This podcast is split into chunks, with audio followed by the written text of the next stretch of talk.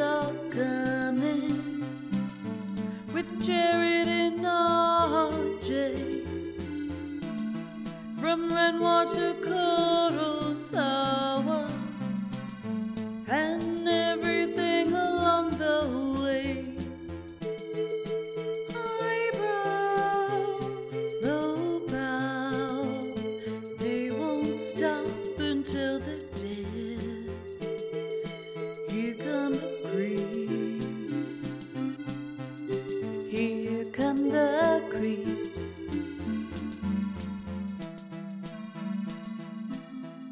This is the Criterion Creeps Podcast. I'm Jared Duncan.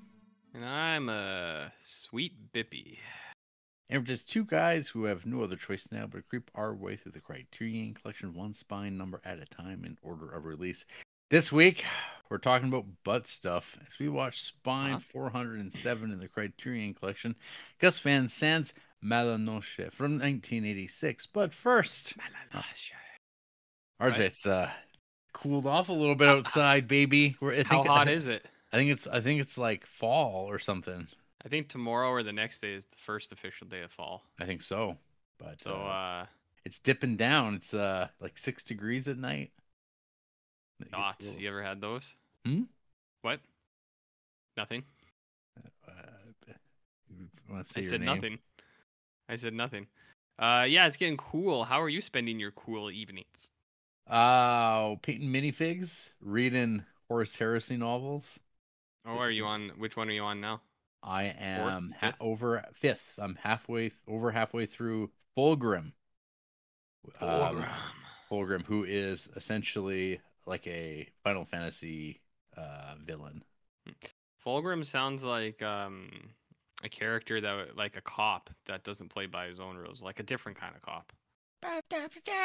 Yeah, he kind of, but he's 8 feet tall, and he spends a lot of time walking around in a purple loincloth. Yeah, how's that different from the guys at the barn? I don't know. You tell me. It's been a while. Don't know. I don't recall that. I don't know if Michael Chiklis would have agreed to that. I don't know if he would. You know, Julian is like 7 feet tall, right? Yeah, but I also know that Michael Chiklis is not 7 feet tall. I heard some... His Cassie towers over him. Mm-hmm. Chiklis is only like 4'2", but no. I heard some shocking stuff about Julian, the real man. Yeah. Should I wait until I'm done talking about it completely, or should I bring it up now? Yeah, you can bring it up later. Okay. Do you know this real life stuff? Don't look into it. Don't look into it. Vaguely remember. I remember when it came up. Don't look into it. Okay, fine. Yeah. Anyway, so how are you spending your fall evenings? Jarrett, there's a fearless cat burglar in the neighborhood. Have you been alerted of this individual? Nope. Or individuals? Is it the cat? No. People's houses? No, but I have made progress. He was within 2 feet of me, but I still cannot get close enough. Why don't you just be a recumbent male and just like lay there and let the kitty climb on you? I mean, I sit out there for a while. I let my kitty climb all over me. Mm-hmm. But no, I'm trying to get him comfortable with humans enough. I have found him a nice place to live, but he's still real scared of people. So I need him to get comfortable being around people, and then I will get some sort of cat trap. Are you saying he's scared? He's a little scared. He's a little scared cat. Yeah. I mean, I would be too. Well, I mean, why? I know why he's scared, because there's a cat burglar. Well, okay. Did you hear about this? No, I have not. Okay, so yesterday morning, I wake up and I go. I'm leaving for work, and I go to feed Dill. Dill's the cat outside. His name's Dill. And I go to shake him out some food because he's hanging out. And he was in the front, and I was like, "Hey, why are you in the front? You never hang out in the front." And he followed me to the back, and the shed door's open, and the greenhouse door is open, and the yard furniture has been moved, and there's a chair propped up against the fence, and I went, something foul is afoot. Oh man! Someone's been in my shed. This is even worse than going into my bins, Jarrett. And you know how much I dislike people messing with my bins. Moving your bins. You know what they had to do to get in the backyard? They moved the bins. They propped open a gate with like a brick and they went through the shed. They took nothing. However, the shed and the greenhouse were closed with carabiners so that they don't like pop open in the wind, which they're prone to do.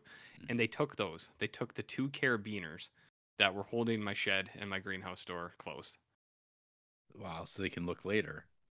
Well, I put a padlock on those bad boys, and I set up an elaborate trap, which I'll explain in a minute. Is this going to be like a Kevin McCallister Home Alone-esque trap? It absolutely is. It actually might like brain somebody. No. It's not. But I'll explain this because I got this idea from my mom. My mom set up some elaborate traps in her day, and I'll explain that as well too. But so like straw dog style. Oh, is there a bear trap involved? Well, she was a single mother of four. She had to get innovative. No, let's say that. Okay. So like in my shed, there's nothing really in there, but I do have my barbecue in there, but that's a big bitch. Like you can't move that thing very easily. That's a what? I said that's a big hitch that you'd have to attach to that thing to move it because it's so big. Yeah. You see? Mm-hmm. So the barbecue's big. The lawnmower is in there, and they could have easily taken that, but I think that would have been a little bit too conspicuous walking down the street with a lawnmower. Was this morning?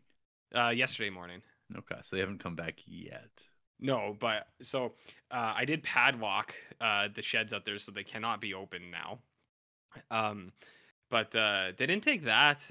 There was a weed eater in there that they could have taken, but they didn't. Well, they know those are always the pieces of shit. Well, yeah, probably.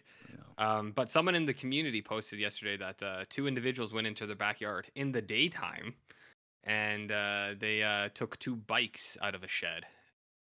So these guys were looking for bikes. Probably to sell these bikes. Ride them downtown to the King O' Trade and clock them in. Yeah. Oh boy. Yeah. Maybe so. They've picked the south side clean. Now they've had to move on to the west side. Oh yes, yeah. So here's the thing though. That night I slept downstairs because like I was sneezing and Andrew's like, "You sound sick. Go sleep downstairs." And I was like, "Yes, dear." So I was sleeping down here. And you've kind of seen this area. I have a window here, and there's like this is where the gravel on the side of my house is. They would have been right there, and my shade wasn't pulling, so these guys were probably peeping on me sleeping, Jarrett. And I didn't wake up either, which is I'm actually a pretty soft sleeper, so I'm pretty. Hey, have you considered that this isn't a person, but it could be the cat, spiders. Well, it could be the spiders. Maybe they've banded they propped together. The gate open with a brick so that more spiders could move in. There could be enough of them that they've all come into a single form. Well, all I know is that if it is spiders or humans, they're in for something not too nice. Now, that's not a threat, Jared. I would never make aggressive threats on the internet, but it's a promise. Oh, what a coincidence. What is that law in this in the States? Stand and defend or whatever. Stand your ground. Stand your ground. Well, you'll notice on Creepsville I just made a post on the Discord. What, Jared? What's Discord? Why, RJ? Nice of you to ask. I believe it is the fastest growing social media platform in the world today. On what metric? All metrics. Can you? Yeah. All of them. Everyone? Yeah. Even the bad ones? Even meteorologically, yeah. Especially the bad. Well, even the bad ones are getting it right this time. Well, and how does one join this community? For at least $1 minimum on Patreon. Minimum. Criterion Creeps on Patreon. You pay us $1, you get access. Minimum. You get the key that opens up the kingdom. What kind of stuff can be had on here? Why would people want to join this community? Well, you can get Jarrett's sport picks that he never actually hears how they've done. I think you batted 500 last week. Oh, really? What about the week? I think the first week I think was good. I'm not sure about last week, but no one told me. Well, Sugarhead's going to get on that. I see you picked the Browns. They didn't win. The Broncos, they didn't win. Cowboys won. Raiders didn't win, I don't think. Lions was a tearful one. They unfortunately lost. I haven't been around Dylan to hear all about it. Eagles won, though, so you got that one. Nice. Bears did not win. Ravens did win. Okay. This is compelling. Patriots did not win. Who were they up against?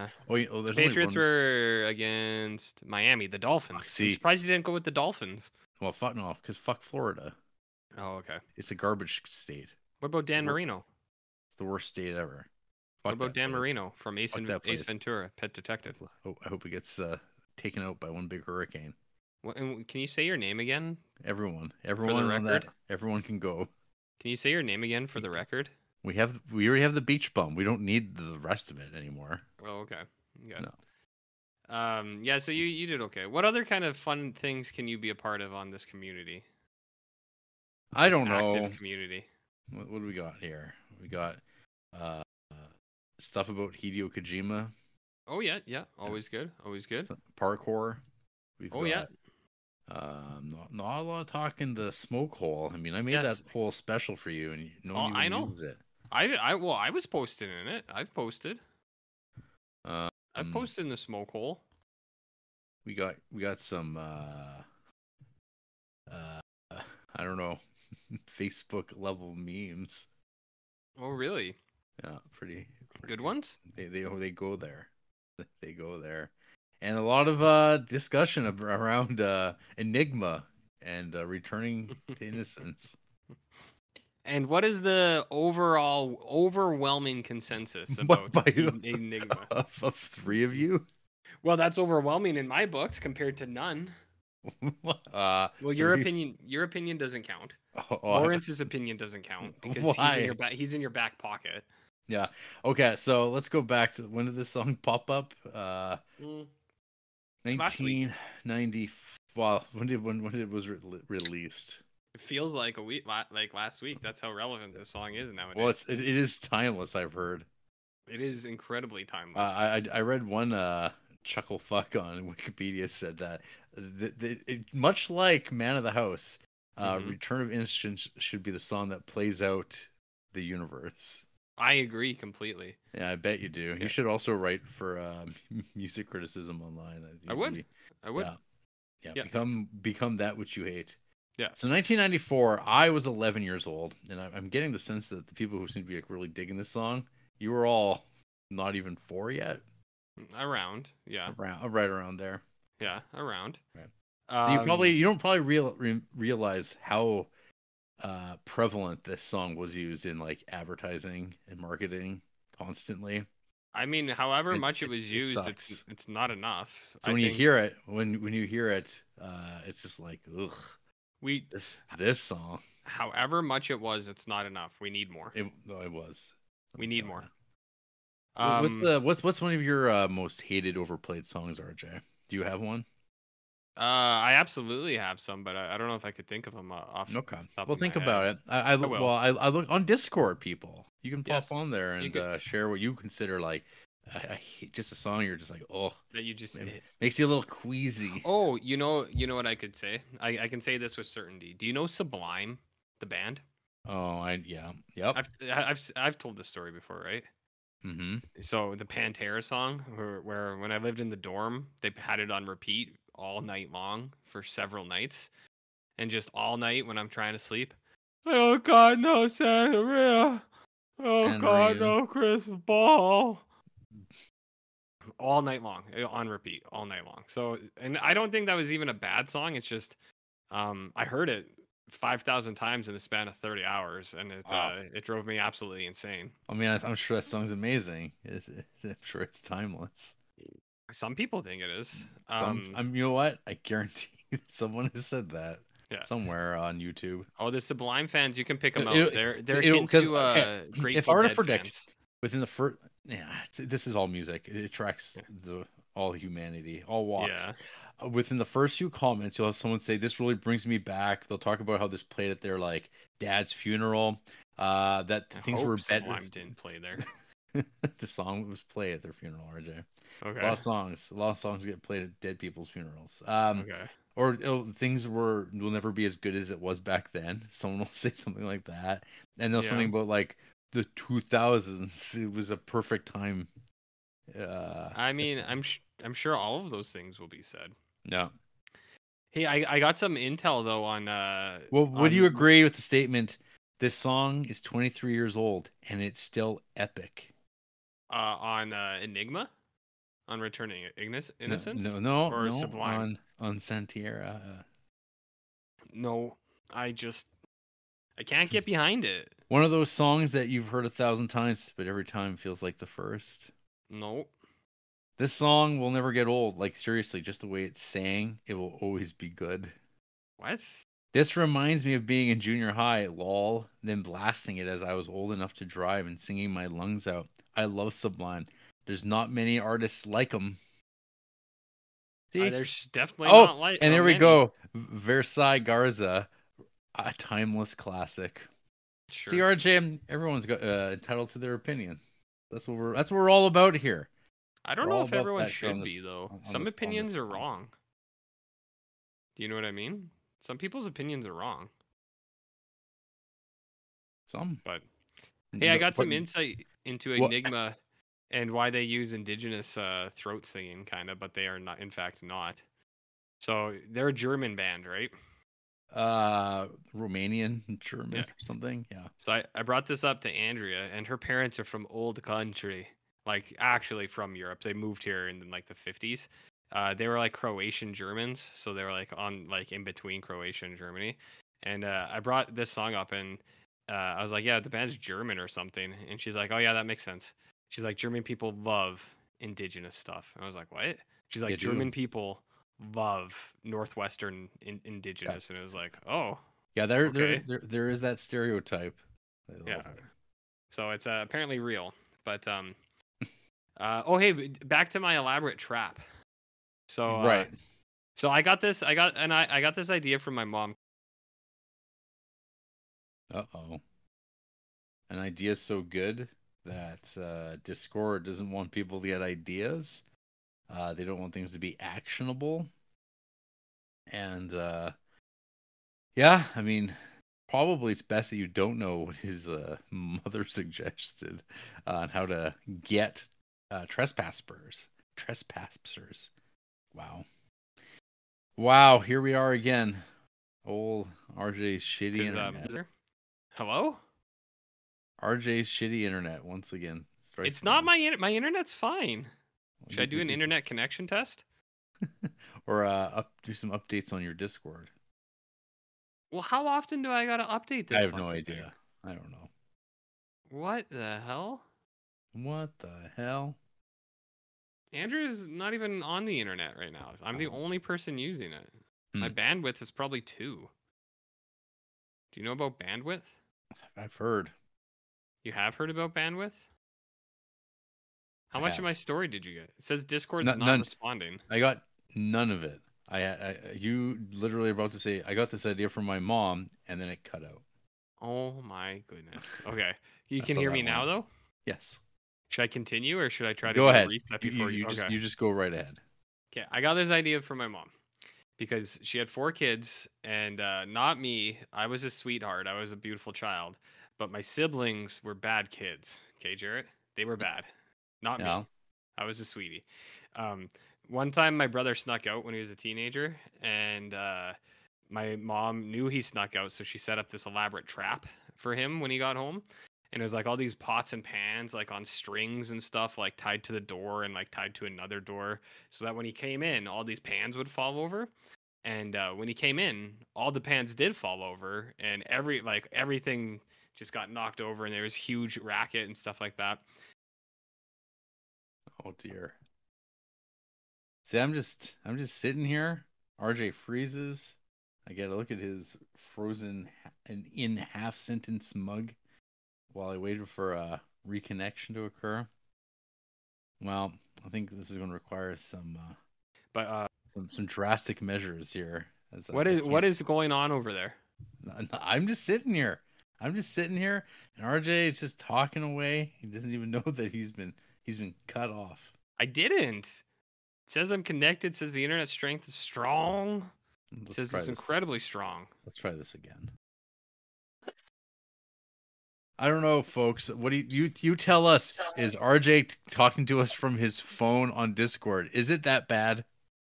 I don't know what you're talking about. I'm a consummate professional, Jarrett. Wow, old Betsy, RJ's laptop, the second love of his life. It might have just come back online as we've been waiting for like 10 minutes. Yeah, but this is good because I can do this until Discord opens, and I can join the call on there, and you can leave CraigBot open, and it'll be like nothing ever happened. Jared, it's coming back. Oh my goodness. Okay. Well, tell us about your mom. Like, okay, where did it cut off? Where did you last hear? She had set an elaborate trap for your brother, who is a bad dude, and yes, and he fell right into it because and now he's got trust issues. He fell right into the trap. I mean, he knew he shouldn't have gone out, and so she set up all the pots and pans, and he knocked all of them over. He made a tremendous ruckus. But my mom is also deaf in one ear, and she was sleeping on her good ear, so she did not wake up.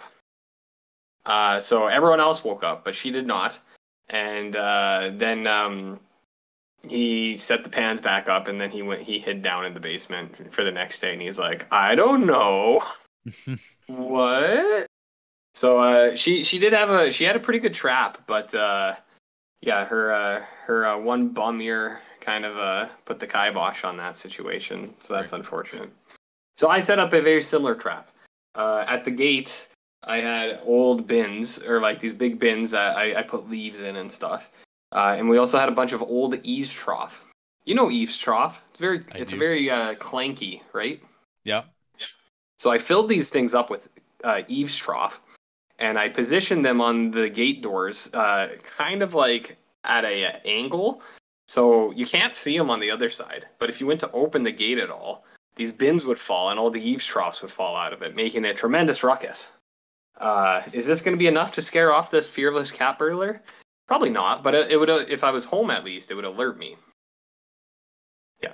I might get bear bells and tape and like nail those to the gate doors, because those would jingle. But right now, I'm pretty happy with my my eaves trough situation. What do you think? Well, I mean, what if it just antagonizes them? I got a Louisville Slugger. I can stand my ground. This is Alberta. This is basically Texas. Basically, it's basically Florida, the worst state. Do we have stand your ground in Alberta? If we don't, we will. Mm-hmm. Danny only got in recently. Yeah, we will soon enough. So right now, Jarrett, my Discord says it's starting. Ooh, wow! So we're getting some tremendous progress. Huge. Yeah, so we can do this until it opens, and then we'll move over. Good thing this isn't a paid podcast or anything. That's right. The one sponsor we had never contacted us again, so... No, well, he did, and they never followed through. Yeah. Crumb bums. I wish they did, because that shirt I have is wicked. I wear that shirt every time it's clean. It's very soft. Very soft. But I can't say what the company is. Yeah. I saw a dude today at work. He was... So he was wearing, like, you know, like a flannel shirt or whatever. But he was also wearing a top hat. Did you see this gentleman in the mirror? I know he was in the hallway. I leave my top hat in the closet. Oh. Like a good God-fearing man. Now I'm getting feedback. From the audio? Yeah. Oh, okay. Oh, Discord's opening. If I can just ease it in. Do you think I can join? Okay, it says I'm on. I'm gonna go off, but keep recording, and I'll be back on in 1 sec. Okay, very well. We'll see if this works. RJ looks so excited. He looked like he was really being tech savvy. But we'll find out. Oh, there is he. There, does he appear? He is videoed out. He's gonna have to put his headphones on. Look at that! Look at that sound improvement. Seamless. It's like nothing happened at all, right, Cher? Like butter. Smooth as butter. Do you ever buy margarine? Sure, I use margarine. Yeah. You're not in the pocket of big butter? No. Okay. Kim actually has some questions about big butter. Interesting. I know a few things about butter. Yeah. Do you think butter's changed? Yes. Yeah. Yeah, butter has changed. The contents have changed a little bit, but also I did see one time a person on the internet, and so I think they're trustworthy. They said they worked in a butter factory, and they said, don't ever look at brand. Don't ever look at, like, the only thing that is different is salted or non-salted, but they were like, don't ever look at brand. All butter is the same, and it just has different packages. So it's like, don't be tricked by brand name butter. Just buy whatever butter's cheapest. What about salted, unsalted? That is true. There is salted and unsalted, but the brand means nothing. I see. The brand means nothing. Okay. All right. We got that going for us. Yeah. So you're asking about margarine, though? I was just seeing if you use it. Some people are really anti-margarine. Do you remember when people were like, it's made of plastic? It's not even real. I remember when Jimmy Stewart was talking about that. I don't have your money. It's in Joe's house. Well, I'm asking about my money. I'm asking about my butter. I don't have real butter. It's in Paul's house, and the margarine's made of plastic. And you go, all right, bud. All right. Mm-hmm. Yeah. So that's good. So, anyways, so top hats. Yeah. I mean, that's cool. Was he a cool dude? Well, he's wearing a top hat, RJ. Oh, okay. Did he have a walking cane, like a shillelagh? No, just his flannel shirt. Oh, okay. I was like, oh, that's a hat. That is a hat. He said, that's a hat. That's sure. That's going to attract all the wrong kinds of attention. What kind of attention? I don't know.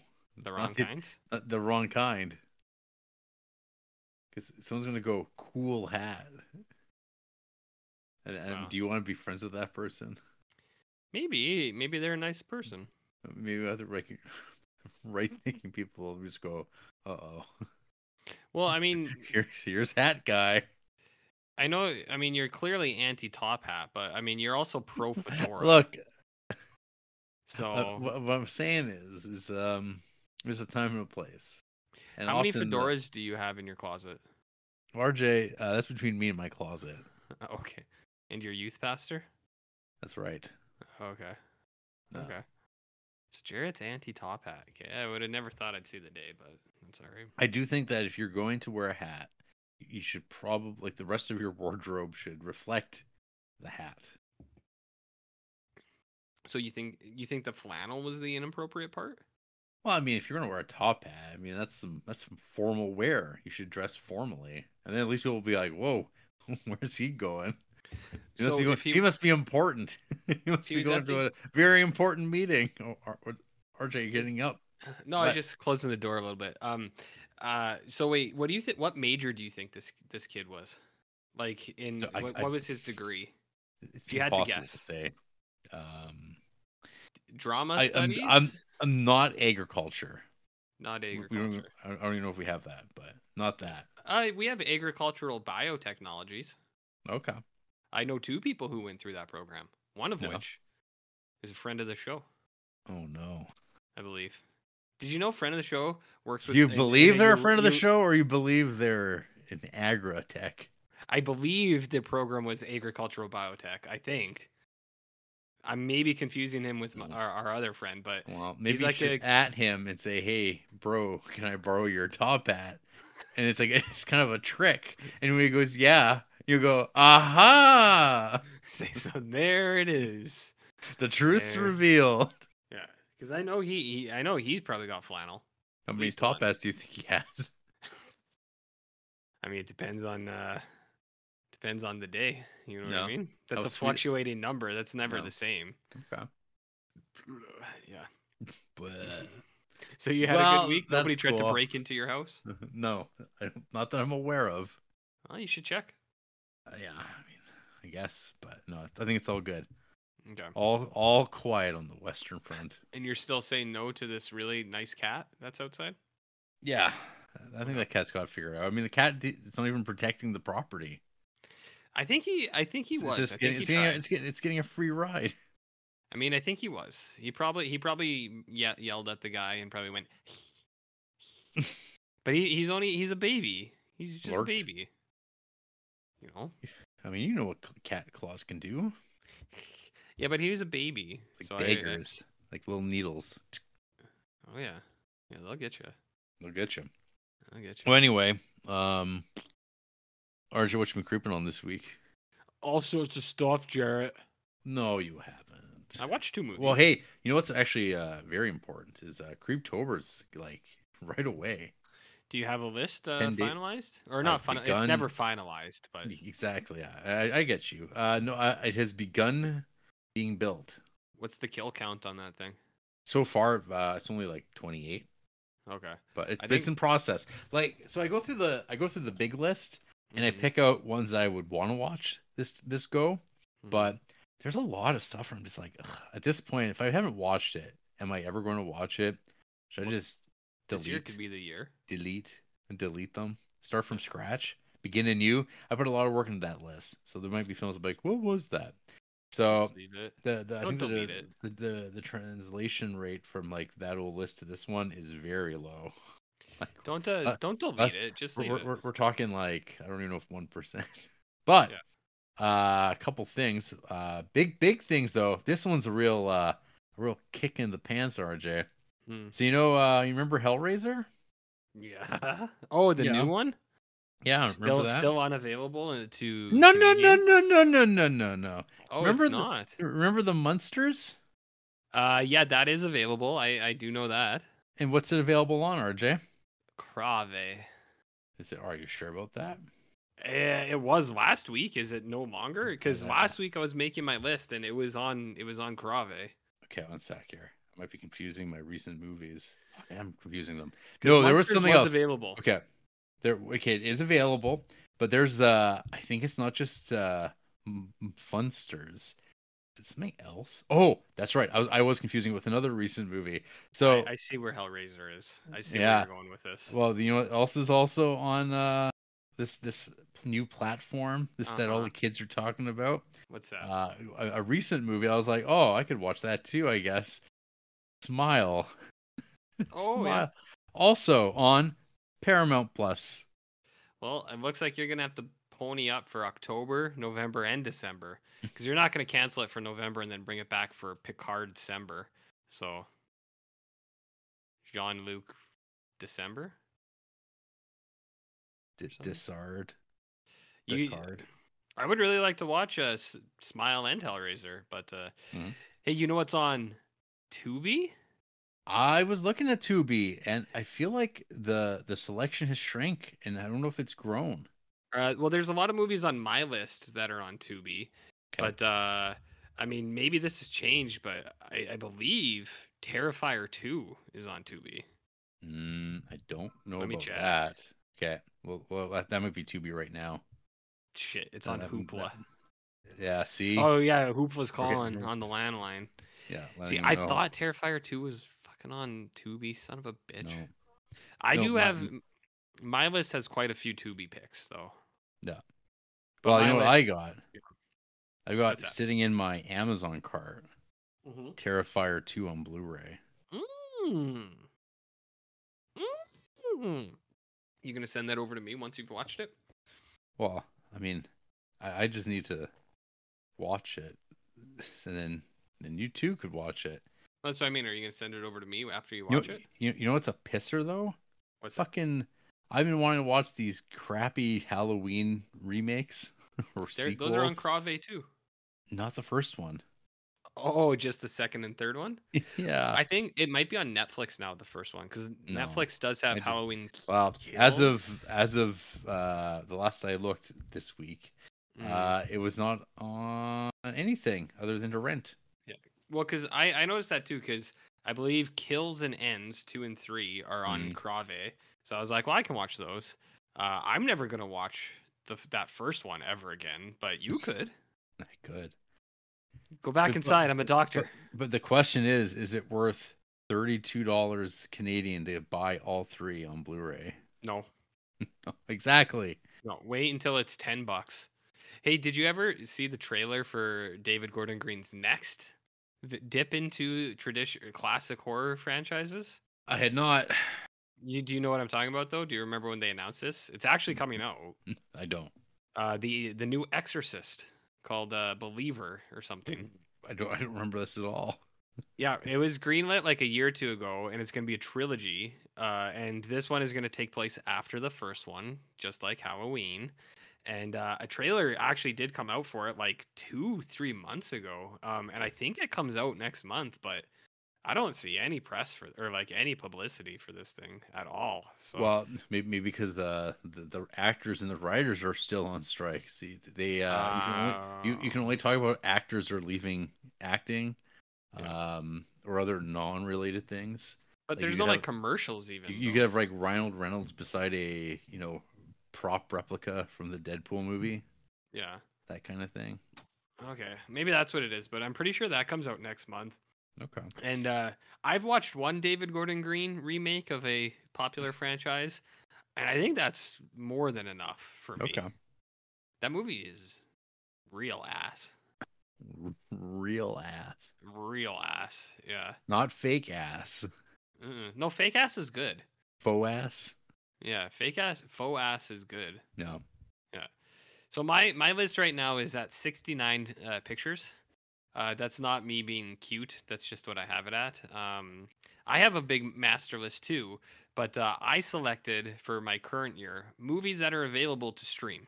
And that is primarily what I did. I went and I just watched my big master list, and if it was available to me, I threw it on my 2023. Now, are these all slam dunks? Absolutely not. Hey, I've heard some people say good things about Talk to Me. I've heard that too, but that's not available anywhere. Well, it's at the Movie Mill. Oh, I mean, we could go, but we didn't even go to Oppenheimer. We'd be going to see Sound of Freedom for free instead. Oh, a whole week? Saving the Children. A whole week's worth we could go to. Yeah. Yeah. Then we could go protest a school or something. Be real cool. Yeah. But yeah, Oppenheimer has finally left the galaxy. So it's the mill now? Not yet. Oh, okay. It might be very soon, though. You still have Crave, right? Crave? I have access, I think. The Pope's Exorcist is on there. The Russell Crowe film. That'd be good to watch this year. Would it? Well, I'm watching it. Okay. And Infinity Pool is on there too. The Cronenberg. David Cronenberg. Or not David. Oh, yeah. What's his son's name again? Oh, yeah. Look at that. Oppenheimer's at Movie Mill on Friday. Okay. Okay. That's good. There you go.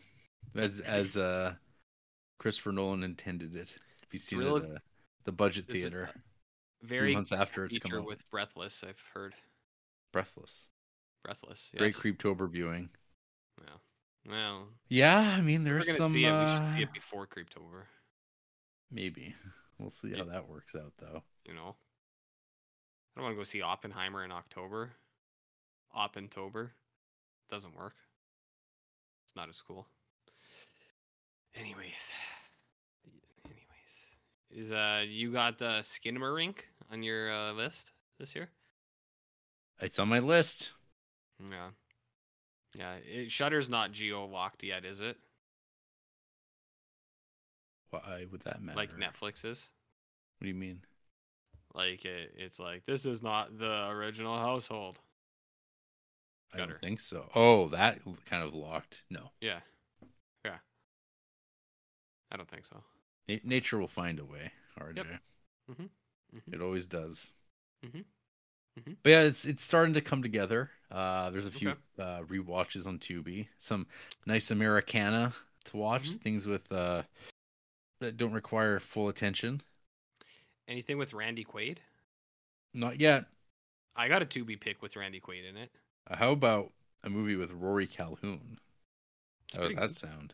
It's pretty good. Is that Pie Wacket? That would be Motel Mail. As per your review on October 1st, 2018.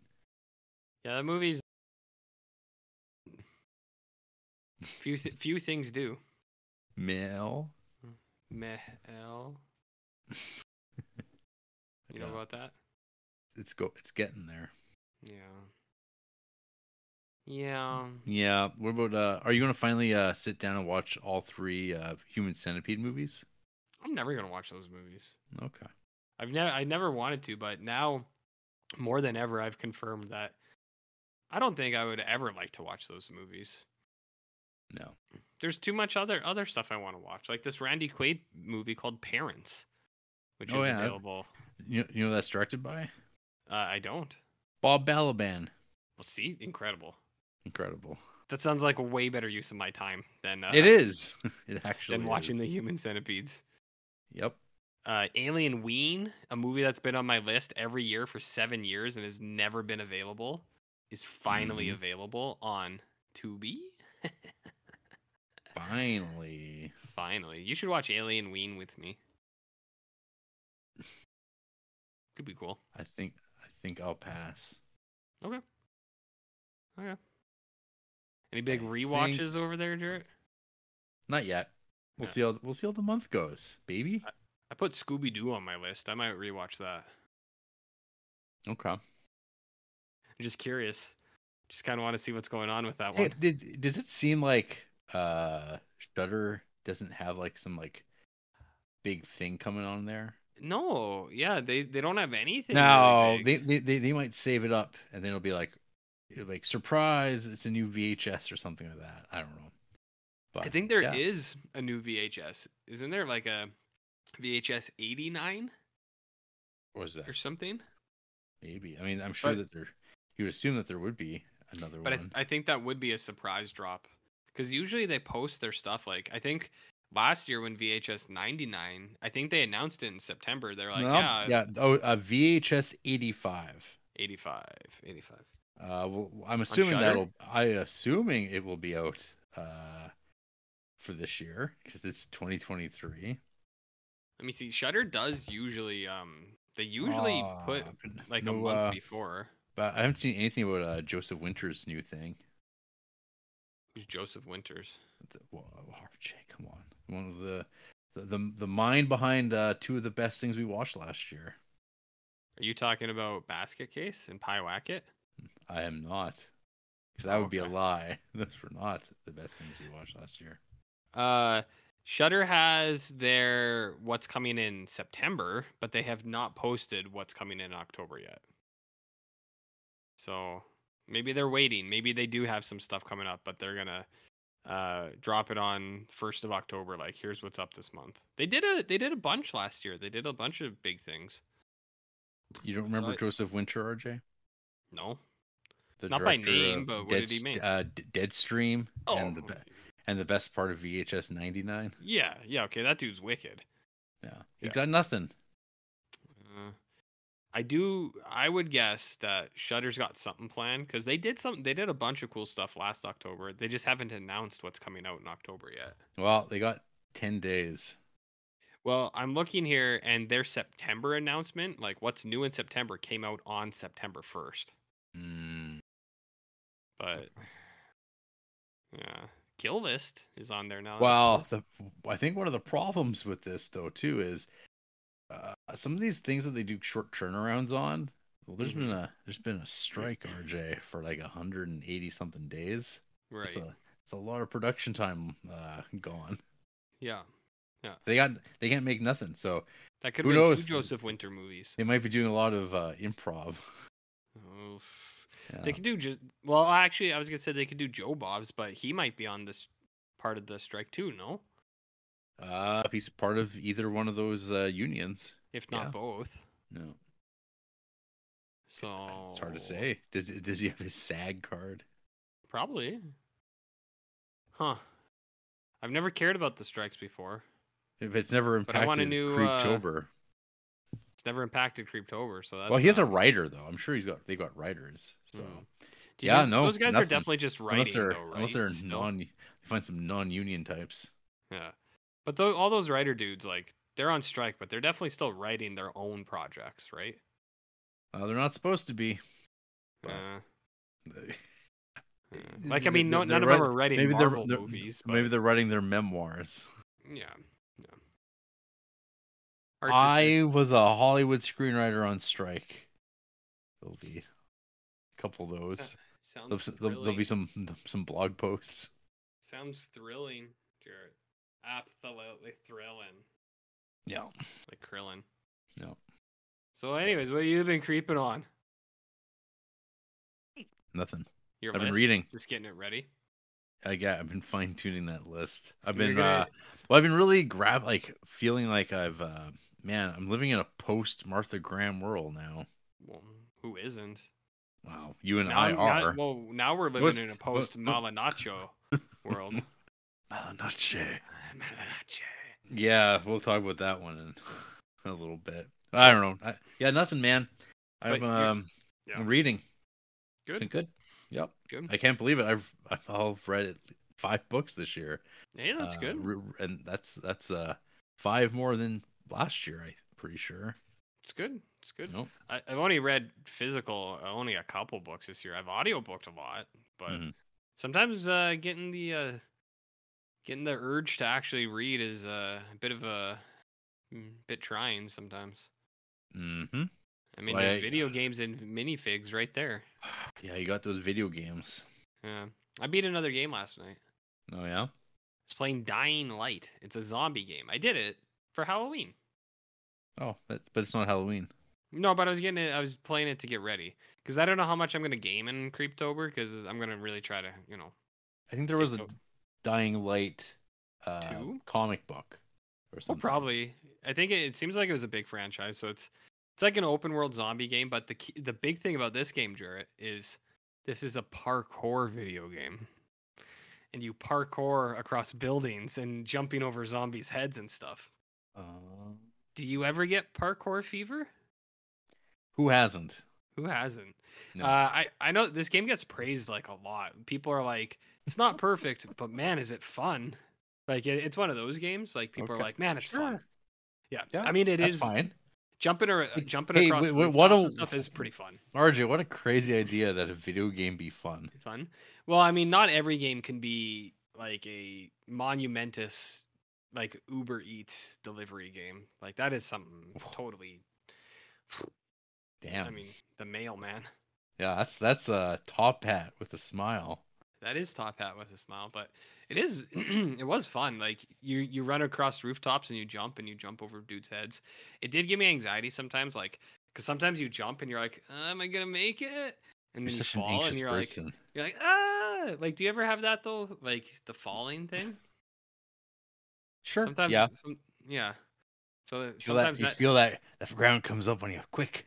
Yeah, and I know it's a game, but I really immerse myself in the game, Jarrett. Yeah. I'm all about immersion.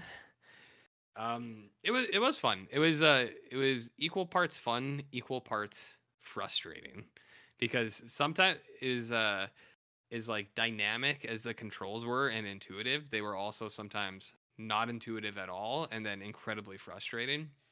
So sometimes it worked really well, and then sometimes you were just trying to do one thing. You're like, I'm trying to jump on this pole. And you do it for 20 minutes. You're like, get on the pool. Get on the pool. And you just can't do it. And it was really hard too. I was just playing on normal, and some stuff was easy. And then sometimes I'd be on one segment for an hour, and I'd be like, oh.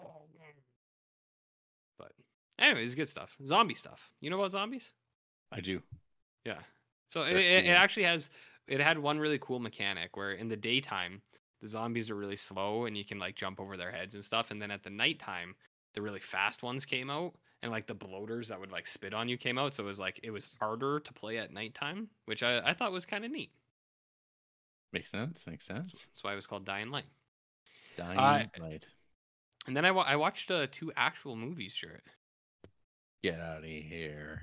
I watched The Green Mile because Andrea just read The Green Mile, and okay. I gotta tell you, Jarrett, it's a good movie. It's a very good movie. I like Stephen King. I know. But Green Mile is good, man. It holds up. 1999, you know what they say about that year. I don't know what they're talking about this movie when they say that, but if anyone knows about zombies, it's Frank Darabont. Yes, it is. There's kind of zombies in this. Tom Hanks is kind of a zombie in this near the end. Okay. Yeah. No, it's good, man. Like, Michael Clark Duncan's so good, and you just feel, I feel so sad for him. His heart exploded, or however he died, and you're just like, man, what a sweet man, hey? What a gentle giant. Mm-hmm. What was I gonna say? It holds up really well. It is, and it's got Graham Greene. It does have Graham Greene, Canadian icon, and Bill Sadler, Canadian icon, and Barry Pepper. Yeah, and Barry Pepper. You know about Barry Pepper? There's tons of people in this. Sam Rockwell's in this. He's really good. He plays a character named Dean Stanton. He does. Not to be confused with Harry Dean Stanton. Harry Dean Stanton, who's also in this film, Jarrett. James Cromwell's in here. Who else? There's Doug dude. Doug Hutchison. Doug Hutchison. He's in there. Your buddy Tom Hanks is in there too, I suppose. Oh, I've heard. Yeah. He's got health problems. Oh, he's got urinary tract infection. Yeah. And it's really, really hurting him. Really hurts him, man. What else was I going to say? This is what I would call the man weepy. You know about man weepies, Jarrett? Mm-hmm. You know about male bonding? He knows about male bonding. Anyways, I won't talk about it too much. Everyone knows Green Mile is a good movie, so holds up. That's what I want to say. But I watched a movie that I think you would maybe kind of be interested in. Okay. And Andy found this, and we watched it last night. It's called I Like Movies. Mm-hmm. It's a Canadian film, Jared. Is it a piece of new Canadian cinema? It is new Canadian cinema. It came out last year. I've never heard of this. Andy's like, have you heard of this movie? It looks good. And I was like, I have no idea what this is. I've never heard of it. It's like two kids, like grade 12 high school kids in 2003 in somewhere. It's something like Burlington, Ontario, or sure. I can't remember. It's somewhere in Ontario. And they are not popular and they like to make movies. And their dream is to like be on Saturday Night Live at one point. One of the friends, he's kind of the podgier kid on the poster. He's very pretentious. He wears things like top hats and scarves. And a big plot point in this movie is going to see Punch Drunk Love. And his friend is like, yeah, we'll go. And the kid is just like, yeah, you might not get this. It's not really a real Adam Sandler movie. And the guy's like, I'm fine. I'll be okay. I think I'll get it. So he like says stuff like that. He's like kind of shitty. And then he gets a job in a movie rental store. I found this movie very good. I actually liked this, Jared, which is I watched two movies I actually liked this week. One of them was The Green Mile, and one of them was I Like Movies. I watched the third movie also, but that's a different conversation. That's like, I mean, I thought you liked Green Mile. I do. I love Green Mile.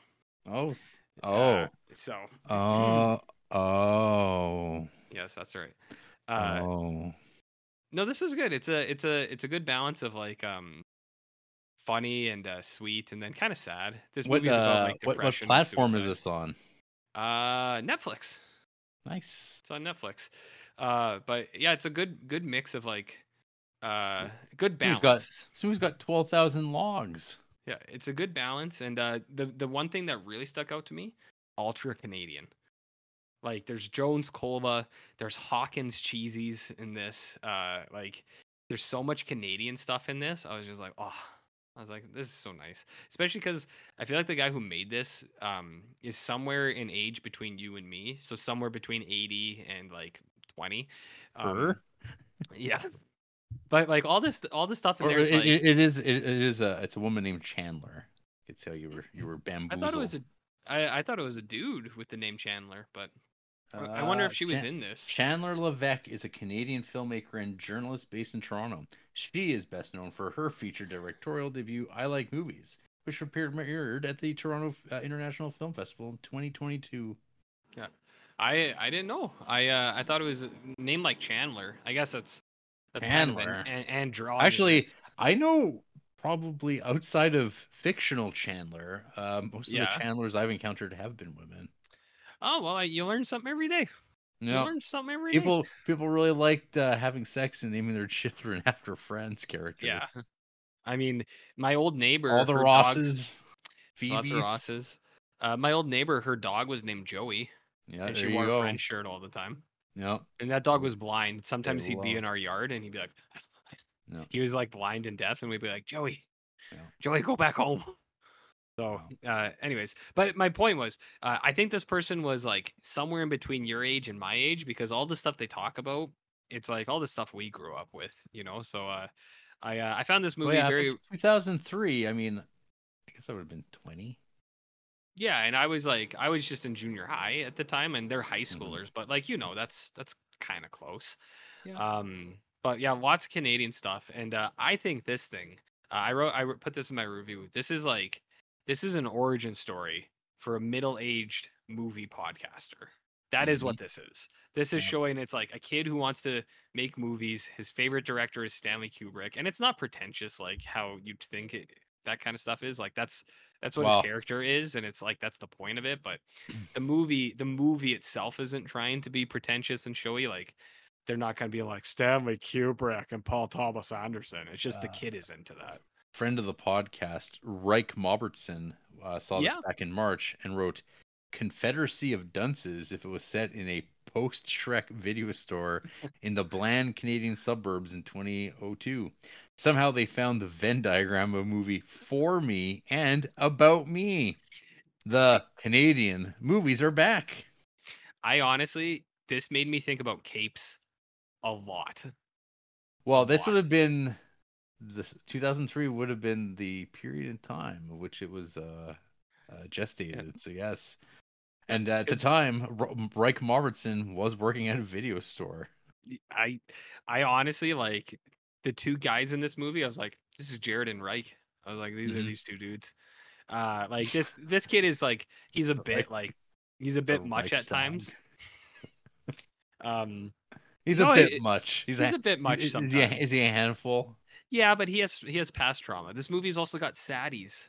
Oh, saddies. Even baddies get saddies sometimes, Jarrett. So wow. It does have some saddies in there. There's lots of suicide talk in this. Oh shit.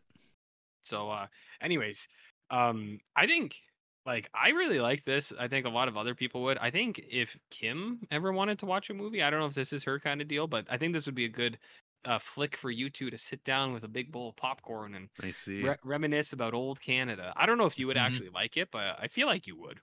Okay. Yeah. So, I don't know. I liked it. I thought it was good. So I watched a movie I actually liked, Jarrett. Damn. Wild, what a twist. Yeah. And then, I mean, I have long finished my stint at the barn, but would you like to hear about season 6 of The Shield? I know some people have been dying to hear more. Cha cha cha, yeah. Only some though. It's good stuff. This season opens up with a Johnny Cash song. Oh, which one? I Hung My Head, It's about a guy who kills a guy by accident. Mm-hmm. Which it's a great song. I love that song. And I heard this was what this episode was opening with, and I was like, oh yeah. Mm-hmm. I said, they know what they were doing here. So if you don't remember, Lamb got grenaded, Grenada style, in the last episode, in the season finale last season. There was an episode 0, which was a 15-minute funeral kind of thing. But I was not privy to that. It's not on Amazon Prime, so I wasn't able to watch it. So I just started season 6 anyways. You know what I mean? Oh. So 601. Vic and the boys shoot a grave. Vic drops through a window. Which I thought was pretty good. This episode's called On the Jones. Shane's guilt for killing Lem intensifies after the strike team learns that he didn't make a deal with the authorities, and Kavanaugh resorts to threatening informants and planting evidence to pin Lem's murder on Vic. So this episode starts, they visit Lem's grave, and it's not in like a formal cemetery. It looks like it's beside like a turnpike on a highway. Like it's the most bizarre grave you've ever seen.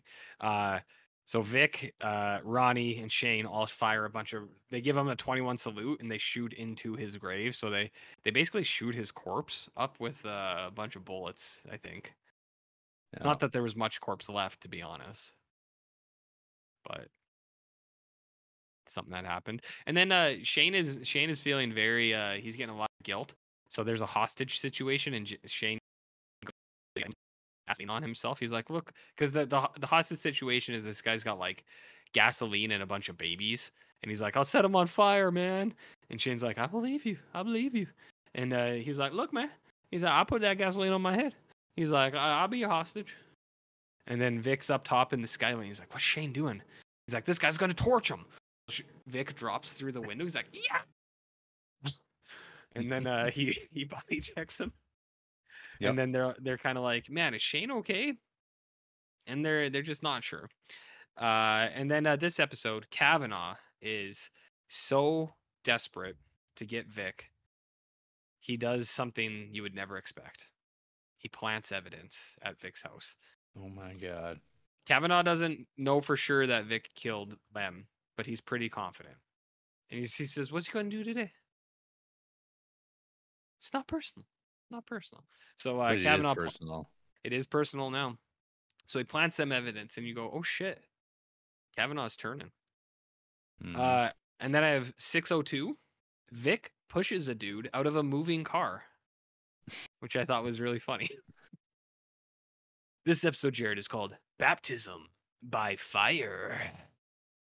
Detectives discovered the evidence Kavanaugh planted to make Vic look guilty for Lem's death, but Dutch begins to suspect that everything is too convenient. Meanwhile, Vic tries to find the Salvadorian leader, Guardo, who escaped to Mexico. So Guardo is the guy who had the grenade operation. Right. And so Vic and Ronnie, they don't know that Shane did it. So they're just like, well, Guardo is the guy with the grenades. So Guardo's the dude. Makes sense. So they're trying to find him, but they also have learned that he has fled to Mexico by Vic's got contacts with coyotes, and Vic is like, he kind of makes a deal with the coyotes. He's like, I will do whatever you want. Give me a job, but you guys go get Guardo and coyote him back to us, to me. So Vic sets that up. And then there's like, I believe my Minority Report coined this an orgy of evidence at Vic's house. Everything's a little too right there, you know. So Dutch is just like, this isn't hitting my moral compass, guys. This one's kind of skewing a little bit. Mm-hmm. So they find all this evidence, and Vic is getting like interrogated for this, but pretty much everyone's just like, seems like Kavanaugh maybe did something that he shouldn't have on this one.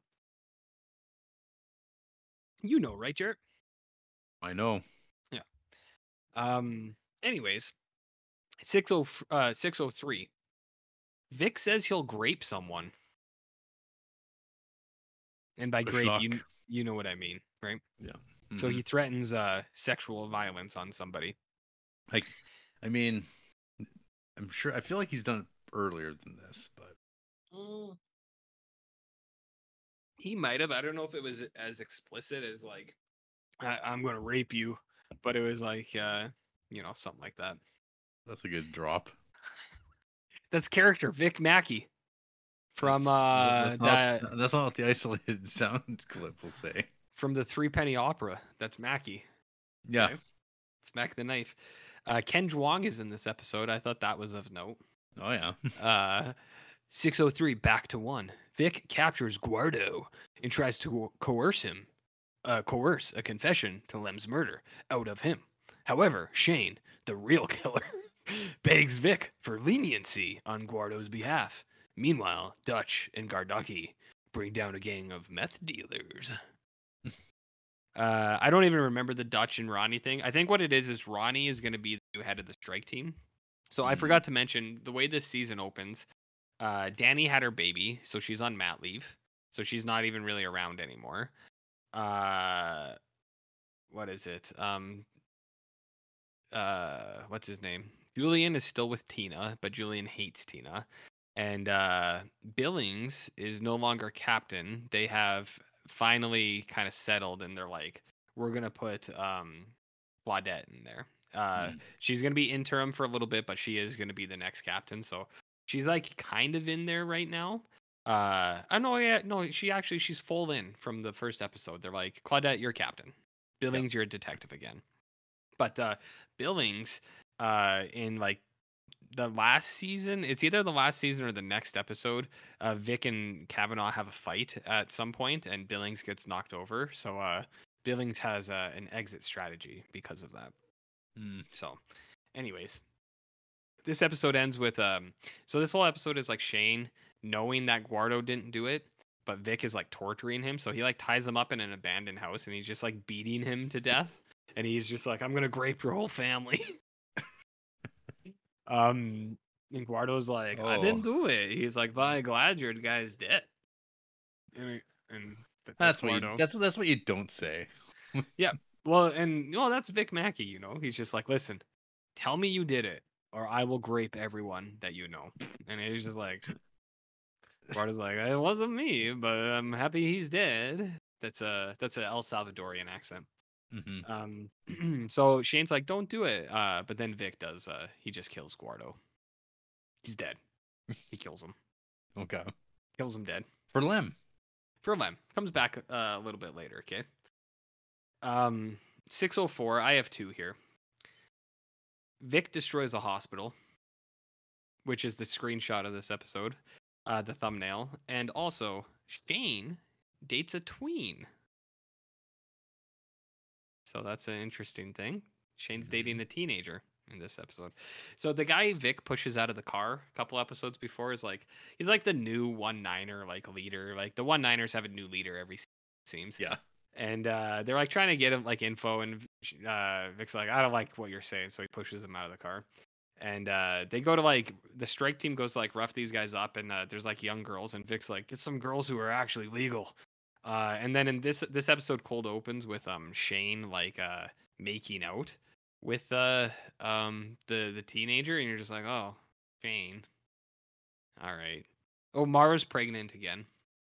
That's something you should know. It's just kind of casually dropped, but she's pregnant again. So in this episode, 604, the new guy, there's a new sheriff in town, Jared. Oh, and this guy, he really sucks. What is this guy's name again? It's what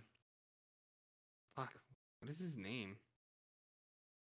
I can't remember. Do you remember when what's going on right now with Vic is the police agency of Los Angeles or whatever, they're like, Vic, we're gonna force early retirement on you, and he's like, but I don't want to retire, and they're like, no, you're gonna retire so you can have some of your pension or we will arrest you, basically, because of all this stuff going on with Kavanaugh.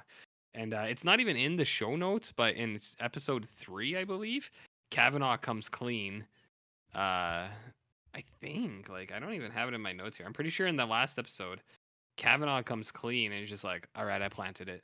And then Kavanaugh turns himself in and goes to jail. And then they kind of have a talk. So it clears Vic's thing. And then they're like, okay, we realize you didn't do this, but you did do some bad stuff. So we're still going to force your retirement. So he's like, I'm going to do an appeal board to try to get them to overturn this because he doesn't want to retire. He needs the shield, Jared. He needs that. It's his power. He's like very passionate about his job. Yeah, he needs the shield because it's his power. So they're like, no, you're gonna retire. So he's got an appeal thing, and then Claudette brings in a new dude, and it's just like, this guy is the new leader of the strike team. She's like, Vic, you are here for like one more month until your appeal board says you are done, and then you will retire. This guy's in charge now. And I'm trying to find his name. I can't remember what it is. Something real stupid. You're just like, when you see him, you're just like, this guy's stupid. You're like, I don't like this guy. He's stupid. You know? What the fuck is his name? I don't know. It doesn't matter. So they bring in this new guy, and he's real chotch. He's just like, yeah, I've been on the street. I know how things are done. And they're like, all right. So 604, Claudette begins making radical changes to the strike team in anticipation of Vic's imminent forced retirement. Meanwhile, Vic's helplessness for not saving Lem boils over after he fails to play peacemaker in a gang war. So Vic killed Guardo, and basically the Mexicans and the El Salvadorians think that it was like the One Niners. So it's like Bislats and One Niners are fighting now, and like a bunch of like innocent people are dying, which does actually upset Vic sometimes. And then in the in this episode, he like Claudette's like, Vic, you got to be really good for the last month if you want me to like come to your appeal thing and speak good of you. He's like, yeah, I'll be good. I'll be good. And he goes to a hospital and he just like completely trashes it. He's like, God damn it, Lem. And he just messes up the hospital. And then Claudette's like, yeah, see, this is what I'm telling you guys. So that's something that happens. You know what I mean? He knows what I mean. I know. So anyways. Yeah, the new guy's there. He really sucks. But 6:05.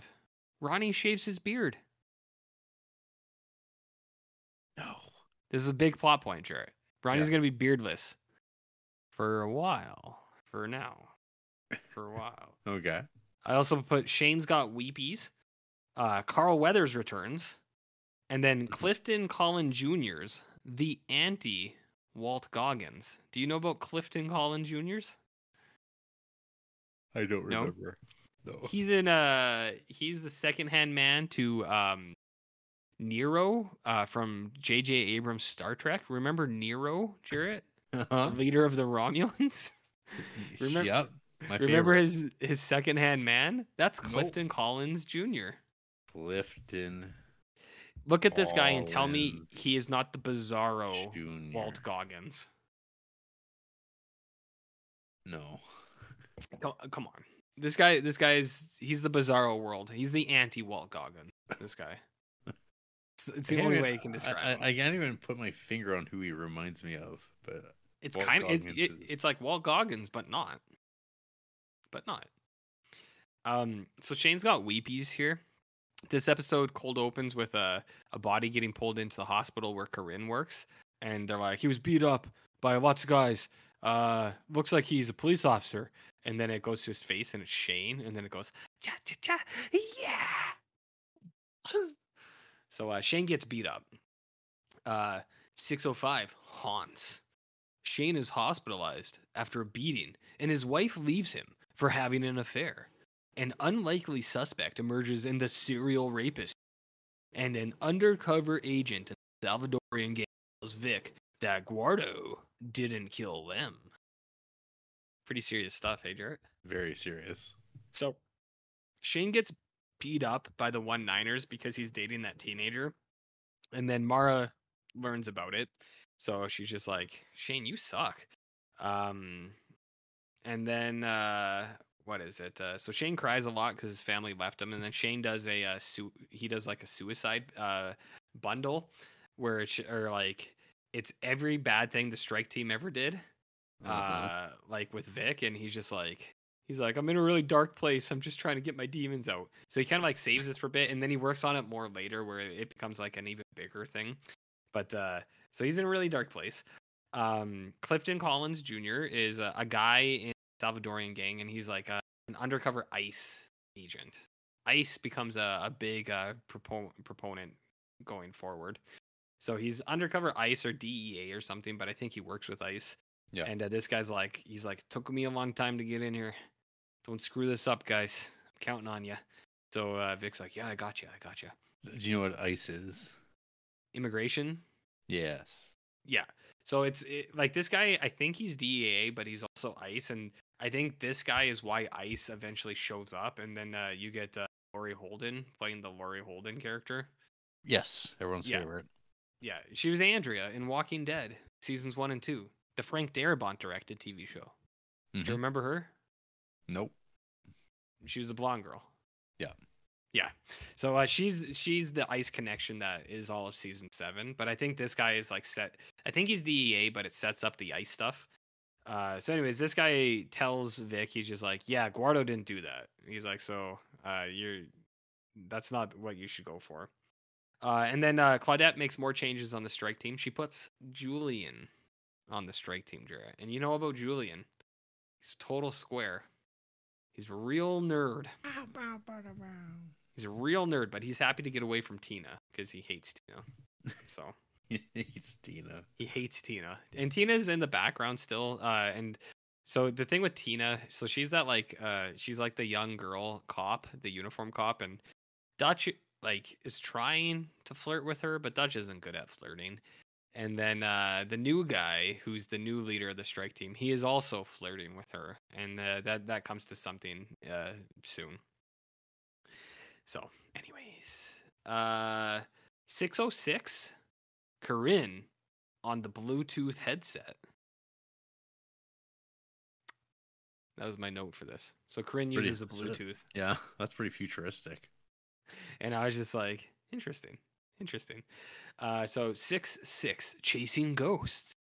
After Vic learns that Guardo wasn't Lem's killer, he begins to suspect that Shane could have been responsible. Meanwhile, Vic does a favor for a city official, hoping it will give him an ally in his quest to avoid early retirement.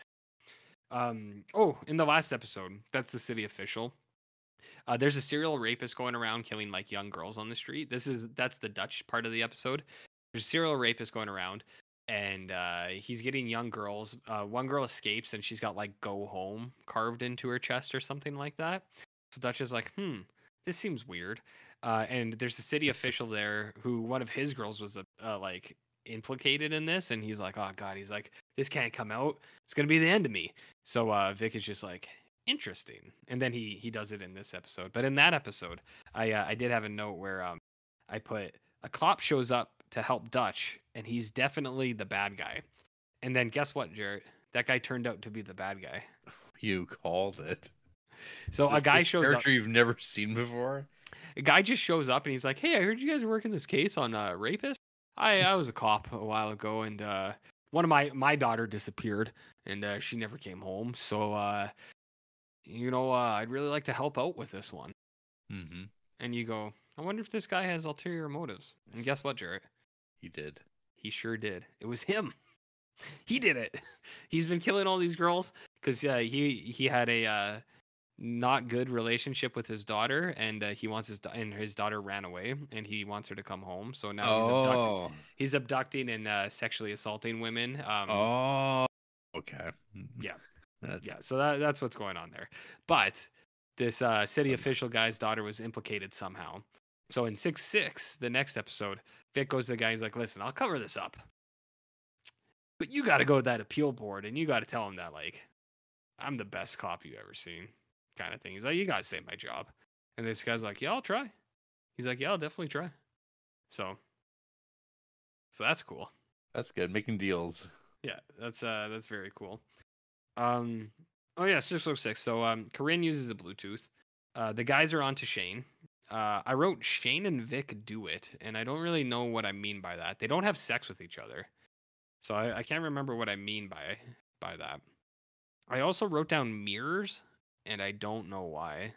I can't remember why I wrote down mirrors. Is there a lot of staring at mirrors? There might be. Yourself? I think that might be what it is. Is there a motif? I think so. And then someone we haven't seen for a while, Danny, comes to the precinct. She's there a couple episodes before. She brings the baby in. She's not like working anymore because she's on mat leave, but she brings the baby in a couple times. And then Kavanaugh, when he was trying to turn Corinne, he told Corinne, it's like, that's Vic's baby, right? Nobody really knows for sure, but this is where Cassidy starts to act out. And Cassidy goes to Danny's house and is like, is that my brother? Is that my brother? And Danny's like, I don't think you should be here. And she's like, I should have a relationship with him if he's my brother. And Danny's like, oh, okay. Oh boy. She's like, okay. So she calls Corinne and, But then you find out that, yes, Danny's son is, in fact, Vic's child. So there's that. 607. Diplomatic immunity. Ah. Right. You know about diplomatic immunity? I'm familiar. This is a bunch of gang boss stuff, and then Kurt Sutter's wife is in this. You might remember her from Married with Children. Oh. Or Futurama. Yeah. I can't remember what her name is, but yeah. She's in this for a bit. Because of Kurt Sutter. 6-7, exiled. Shane contacts the Armenian mob and collects information against the strike team in order to protect himself from Vic. Meanwhile, Vic learns that Hernan lied about San Marcos massacre when the Bizlats retaliate against the Salvadorian. I haven't mentioned Hernan. Hernan is like a guy who is important eventually. Good. It's about the most I can say about that. Hernan's a guy in there. And the Bizlats and the Salvadorians and the 19ers fighting each other. The San Marcos massacre, I think at the start of the season, they find like a house with like 20 bodies that are like all dismembered. And it's just like, oh shit, that's not good. So big thing about this episode is Shane is like working to protect himself against Vic, and he's getting cozy with the Armenians, which will come up again. And then there's like all these undercover guys and all these gang leaders. One of them has diplomatic immunity. I think it's the Hernan guy, and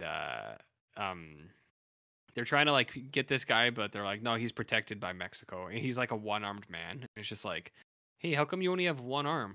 You know, when we found that that house of mass murder with all those bodies, there was one extra arm that shouldn't have been there. And this guy's like, no habla inglés.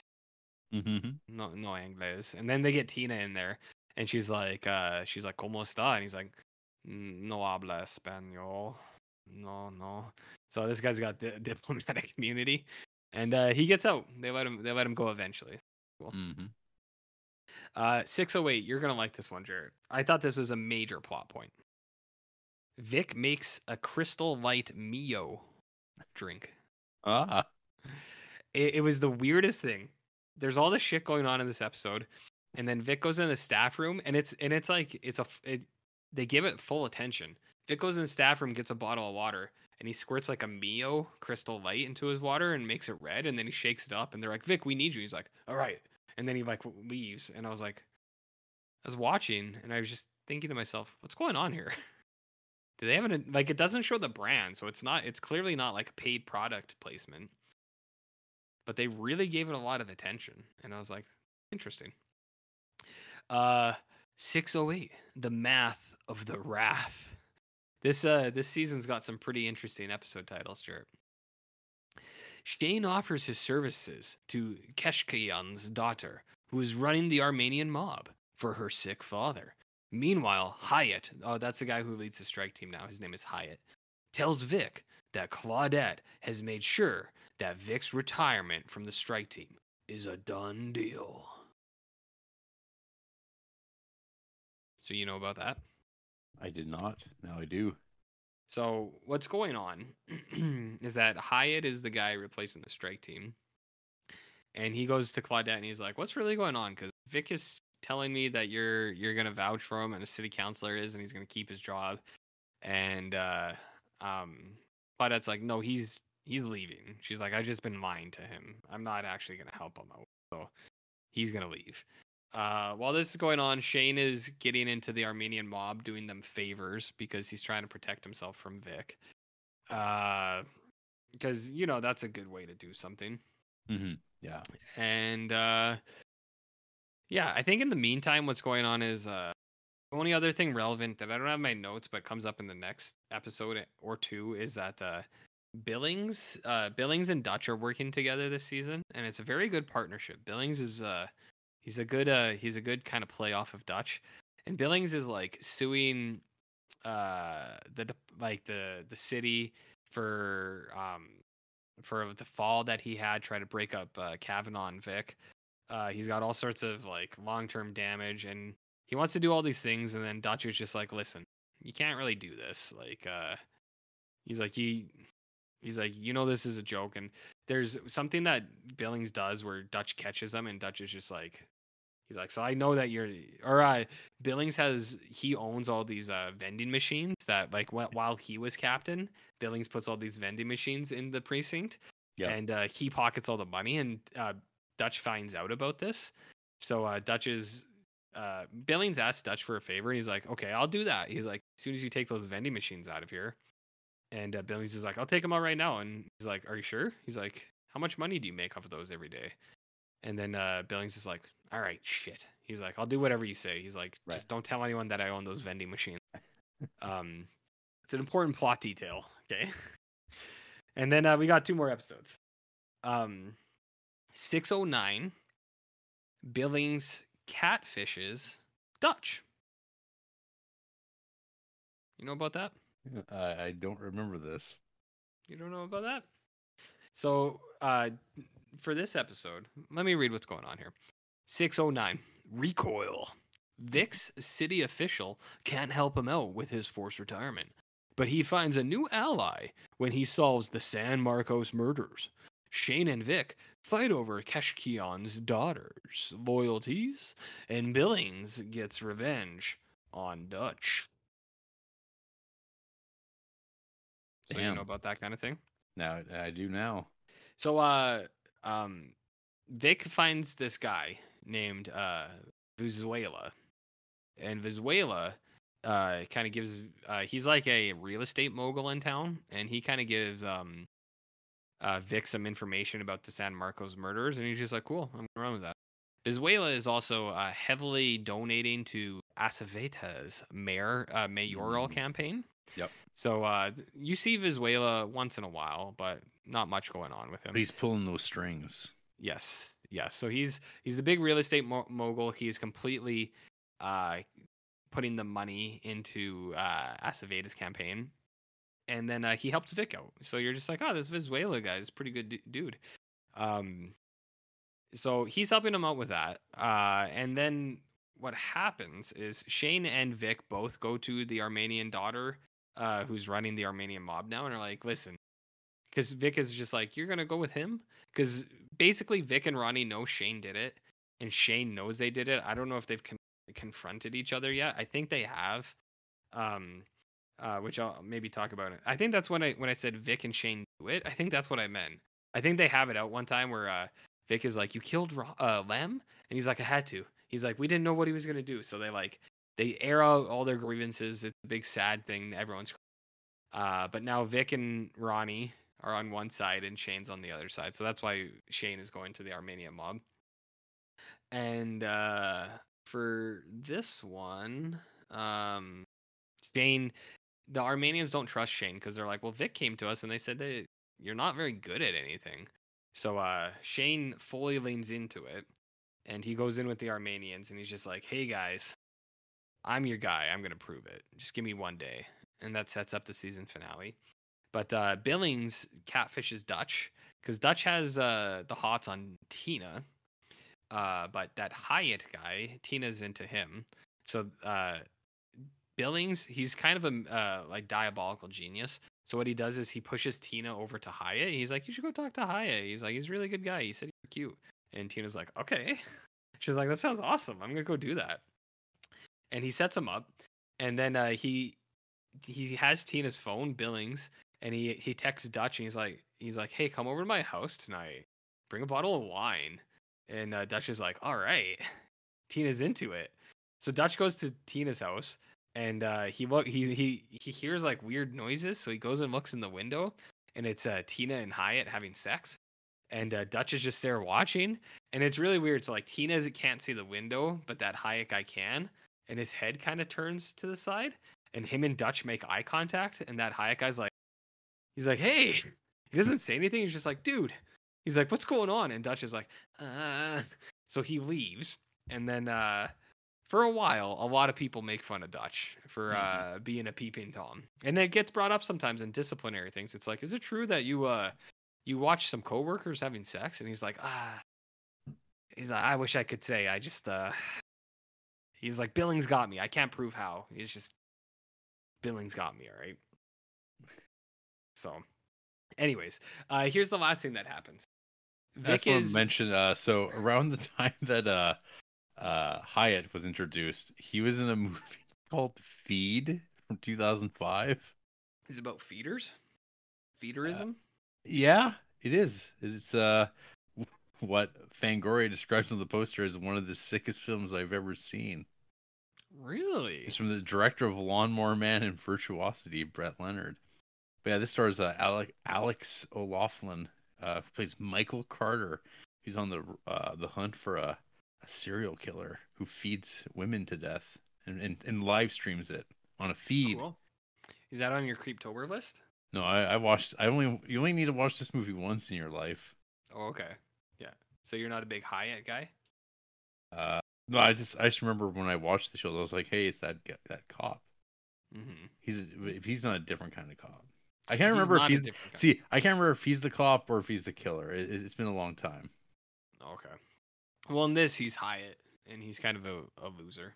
Yeah. He comes in strong for a bit, and then I don't know if it's this episode or the next one, but he does something that Claudette is basically like, "What are you doing?" And he's just like, "Well," it shows that he's like not very smart.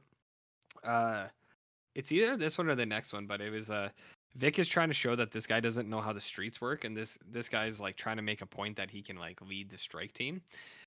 So like him and Julian go and break up like a gang initiation, and then what happens is because they break it up, those gang members have to go out and start killing people, and it all comes down on Hyatt because it's Claudette's like, "Well, you spurred this on because you broke up the gang initiation." And he's like, "What was I supposed to do? Let him beat up this kid?" And Vic is like, "Yes, because that kid did it voluntarily, and when you broke it up, these kids went and killed people." So like Hyatt's gonna get painted in a bad light. It's either in the next episode or like the very first episode of season 7. I think it's the next episode. I think they get rid of him. They're just like, "Yeah, you're not the guy." They're like, "We thought you were the guy. You're not the guy." It's the way it goes. But here's the big kicker at the end of 609, which sets up the season finale. Remember Pazuello, Jared, the guy I mentioned earlier? Mm-hmm. Pazuello shows up to Vic, and he says, "Hey, Vic, you know how I'm kind of like bankrolling Aceveda, and I have all these developments here." And Vic is like, "Yeah, I do." And this guy's like, "You know how you kind of solved that mass murder because..." So the reason that Pazuello guy gives him information is because it's bringing down the value of the area. And he's like, "You got to go solve this." So Vic does. And Vic's like, he's like, "I'm a very resourceful guy. I'm a different kind of cop." So Pazuello goes to him and he's like, "Hey, listen, Aceveda is absolutely going to recommend that you get forced retirement." He's like, "But I think you're kind of useful with that that shield you got there. I could really use a guy who has that kind of power." And he's like, "And I think if Aceveda actually recommended that you stay, I think you would stay." And Vic's like, "Yeah, you know what? He's like, "Aceveda's never going to go for that. He hates me." And Pazuello goes, "What if you showed Aceveda this?" And he hands him a folder, Jared. And it is the pictures that Aceveda's sexual assailant took on a cell phone, which Aceveda didn't believe there was any copies of. Pazuello's got him. And Vic goes, "Huh. Interesting. Very interesting." So Aceveda gets all the pics of this and stuff. And then you know what Aceveda does? What's he do? He goes to, or not Aceveda, Vic. Vic goes to Aceveda's house. And then you go, "Holy shit, what's going to happen?" And then we get 610. 610. The Shield intro hits at 9 minutes and 40 seconds. This is the record. Oh, damn. So 9 minutes and 40 seconds is when cha-cha-cha, yeah, kicks in. This episode is called Spanish Practices. Vic and Aceveda form an unlikely alliance to expose a mutual enemy. So this one opens up with Vic at Aceveda's house, and he's like, "Hey, Aceveda, I got this." Or it might happen at the end of the last episode. I can't quite remember. But Vic gets that information, and you know what Vic does? Because Vic has always took care of Aceveda, and Aceveda has never done anything for Vic. Vic goes to Aceveda and says, "Here's the file." And Aceveda's like, "How'd you get this?" He's like, "Your buddy Pazuello gave it to me." And Aceveda's like, "No, he didn't." He's like, "Well, I didn't get this." And that's when he's like, well, why are you giving this to me? He's like, just paying it forward, friend. And he's like, just paying it forward. He's like, you take this. It's the only copies. And he's like, but this Pizuela guy seems like a big hitter. He's like, let's go get him together, buddy. So Vic and Acevedo are like, take down this Pizuela guy. And Acevedo is like nice for like a minute. This one is also, I have Shane's done it again. So in this episode, Shane is trying to get really cozy with the Armenians. And he's so worried that Vic is going to get him. Shane goes to the Armenians. He's like, hey, guys, Vic was the guy who stole the money train money. And they're like, what? And then they're like, why are you telling us this? Weren't you involved? He's like, no, I wasn't involved. I told him not to do it. But Vic did it. So the Armenians got that green light on Vic and Ronnie because they're like, all right, they did it. And then Vic realizes what he did really quickly. And Vic goes and kidnaps Corinne and Cassidy. He kidnaps them, Jarrett. And he takes them to an old sea can and stuffs them in there. And he goes, Corinne, I'm doing this for you. He's like, I'm trying to help you. Just stay in the can. He's like, let me figure this out. So he tries to protect Corinne and Cassidy, and he kidnaps them. And then what happens? The Hyatt leaves, so because he messes up so bad, Claudette finds him. This episode is the review board, the appeal process, and Vic is there. His whole family's there. Vic goes, "Hold on, guys, I think I gotta go do something." And Vic leaves, and he never comes back. But what he does is he goes and he tracks down Pizuela's guy, and Pizuela's guy has a black box full of incriminating evidence on many affluent people of Los Angeles. So he's got the blackmail box, they call it. So Vic goes and steals it from this guy, and then he convinces the guy to flee the country because he's like, you know how bad, or the guy's like, he's like, do you have any idea who I work for? He's like, oh, I do. He's like, but now I have the black box that you were, or the blackmail box you were supposed to protect. Do you know who you work for? And he's like, here are some coyotes. They'll take you to Mexico. He's like, I recommend you go with them, or you can go back to your boss and tell him that you lost like blackmailing leverage on 50 people.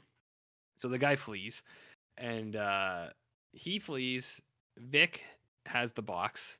The appeal thing doesn't go. They do vote to terminate or early retirement him, but Vic goes to Acevedo. He's like, check it out. I got all the blackmail. He's like, that's how good I am because I'm a different kind of cop. Dun, dun, dun, dun, dun. Yeah. So the way, and that's the end. Season 6 is like, there's no big episodes. Like lots of stuff happens, but it kind of comes and goes. So where we leave this season is Vic is going to be forced to retire very soon. Vic and Acevedo have the black mailbox. Shane has given up Vic and Ronnie to the Armenians.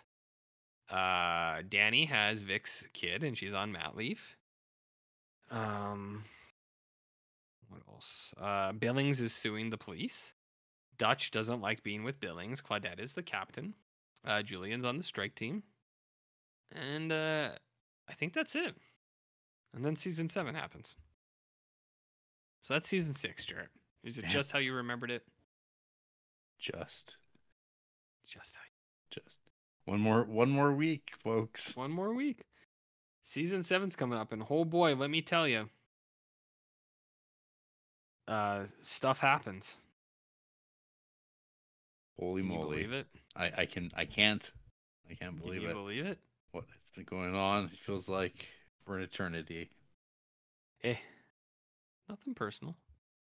Nothing personal, Jared. Nothing personal. Nothing personal. It's piss. You got any news for us, RJ? Yeah, I got some news. There's a writer's strike going on, and it's limiting the amount of news. But we're getting some pretty big scoops these days. Like what? That like some people aren't going to get memed again. Oh yeah, and the movie scoops you say. Lots of slow news day stuff, like weird things about celebrities doing things. but it's not exciting. And you gotta wonder if maybe the Hollywood media observer industry is having a real hard time of it right now. Well, it's no different from when COVID hit, and then all of the articles that came out, and it'd be like revisiting the 1996 movie that no one liked, and it's just like, and that was their main article that day. Yeah, Man of the House, and you go, and he's like, hey, everybody liked that movie. Just because you didn't doesn't mean that it's a bad movie. So my news is that Criterion has announced their spines coming out. They're not done yet. It feels like, I don't know, feels like it might be slowing down. They might be slowing that roll. Okay. Because what we got is 3 titles were announced. Okay. We have Blast of Silence coming out on maybe 4K? Definitely Blu-ray, I'm assuming. That's a Christmas movie that we haven't gotten to yet. Yeah, it is coming out on Blu-ray. Cool. Okay. But we have The Red Balloon and Other Stories, 5 films by Albert Lamorisse. This is a box set. This is spine 1200. Of course. We'll definitely get there one day. We're a third of the way already, folks. So another, what, 12 years? Sure. But the only other movie that was announced, this is spine 1201, and oh man, RJ, do you know what it is? I don't. This is news. Guillermo del Toro's Pinocchio. A brand new movie, eh? Brand new movie. Animated. Really nice cover on that Blu-ray. It's James Sheen, the cover artist for Fables Comics. Mm-hmm. Yeah. People liked it. Well, yep, so it's coming. So now we don't have to watch it for another 14 years. I wasn't going to anyways. Yeah, there you go. Yeah. GDT, still in that collection. GDT. Yeah. You could just play Death Stranding. You get lots of GDT. But he's dubbed. Yes, he is. That's something you can watch. What's that? The Guillermo show. Cabinet of Curiosities. That's right. I could. Will I watch it? You said you were going to. Yeah, did I say when? You better watch it now. There's one really good one. Which one? Watch them all. You have to find out. I can't do that. You're gonna have to. I know where you live. What? Yeah, you gonna come over here where the crime rate is skyrocketed? I don't think so. Oh, maybe I'm the reason it's skyrocketed. Yeah, I bet. Yeah, well, I'm crazy. You can't beat my trap. It's even if you know it's there, you can't beat my. Yeah. It's unbeatable. Mm-hmm. It's unbeatable. Yeah. All right. Well, look at that. It's the Criterion films have trickled to a stop. Maybe that's just for December, but we'll see what January looks like. I mean, they are also splitting their attention with the Janus contemporaries. Who hasn't? Well, who hasn't? I don't think anyone has actually. I don't know anyone buying those movies. So we got those Criterions, but maybe it's gonna slow down, and we're gonna catch up. Oh well, we might. Or they'll just stop putting. Maybe one day we'll just hear, wait a minute, these movies came out, they had no spine numbers. Hmm. Well. And then we'll high five. And we're done. Yep. That's when we stop recording. Is when not when we hit that number, just when they stop doing it. Hmm. Or when a movie is so bad that it just we call. Oh, so we're done tonight. What? Oh, come on.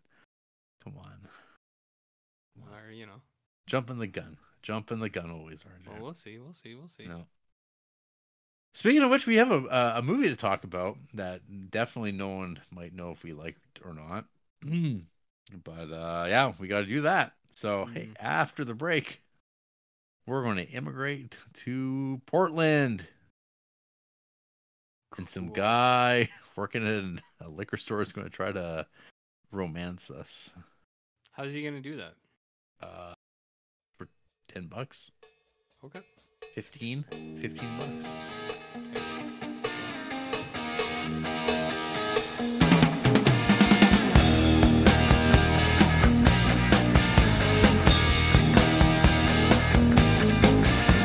See?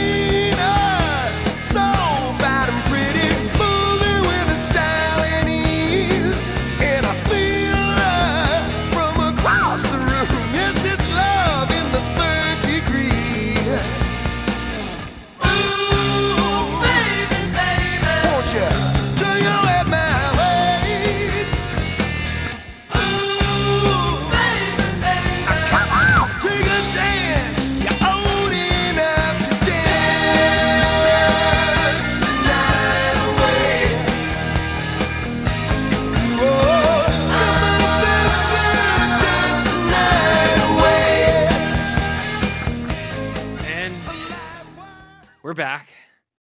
And tonight, J-Dog. What are we listening to? You're listening to the Criterion Creeps Podcast. Oh.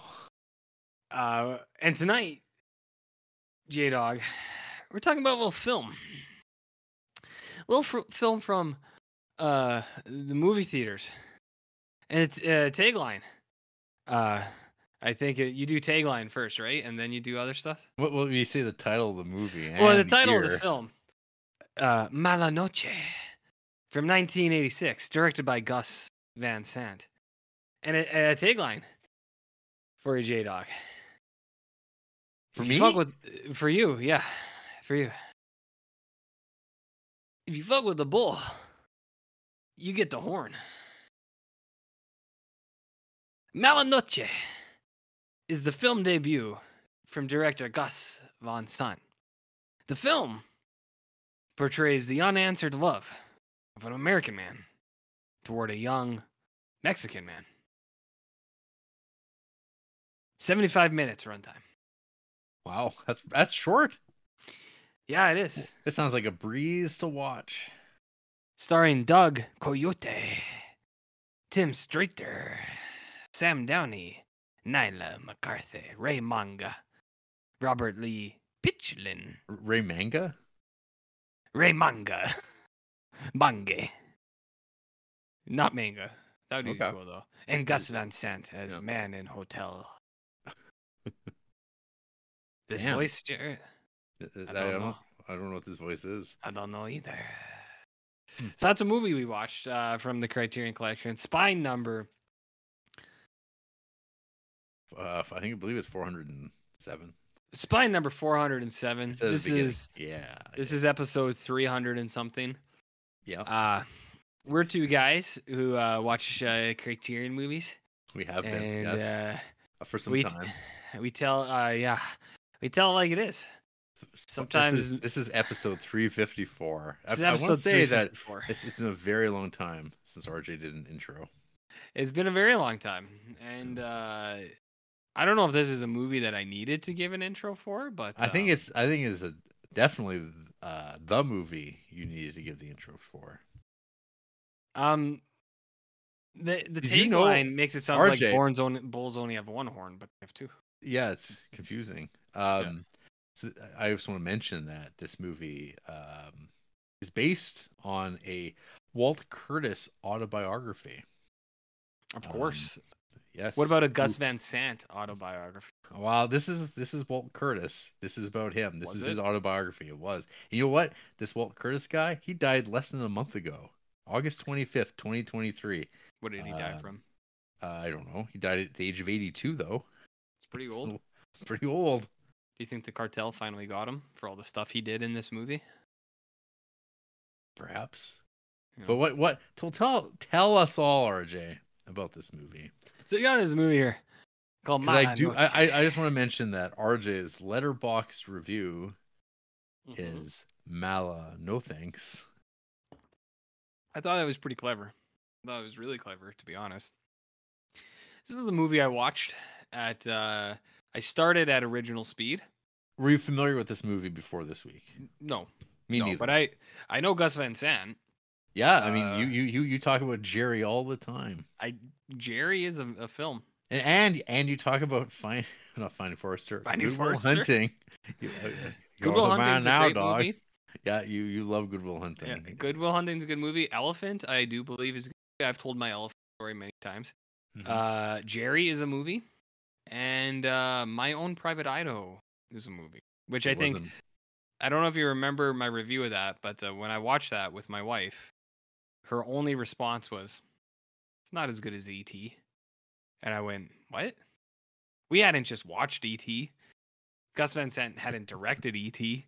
No. I don't know where it came from, but it was just, this isn't as good as E.T. And I went, it's not. You're right. I was like, this is not as good a movie as E.T. That reminds me of when I can't remember, this is, Lawrence or me. I can't remember. One of us would go, like when you watch like a lesser Martin Scorsese movie, you go, well, it's no Goodfellas. It's no Goodfellas. And then you see the rage in Corey's eyes. Yeah. Right. Well, boys will be boys. Eh? It's no E.T. It's no E.T. That's Andrea's.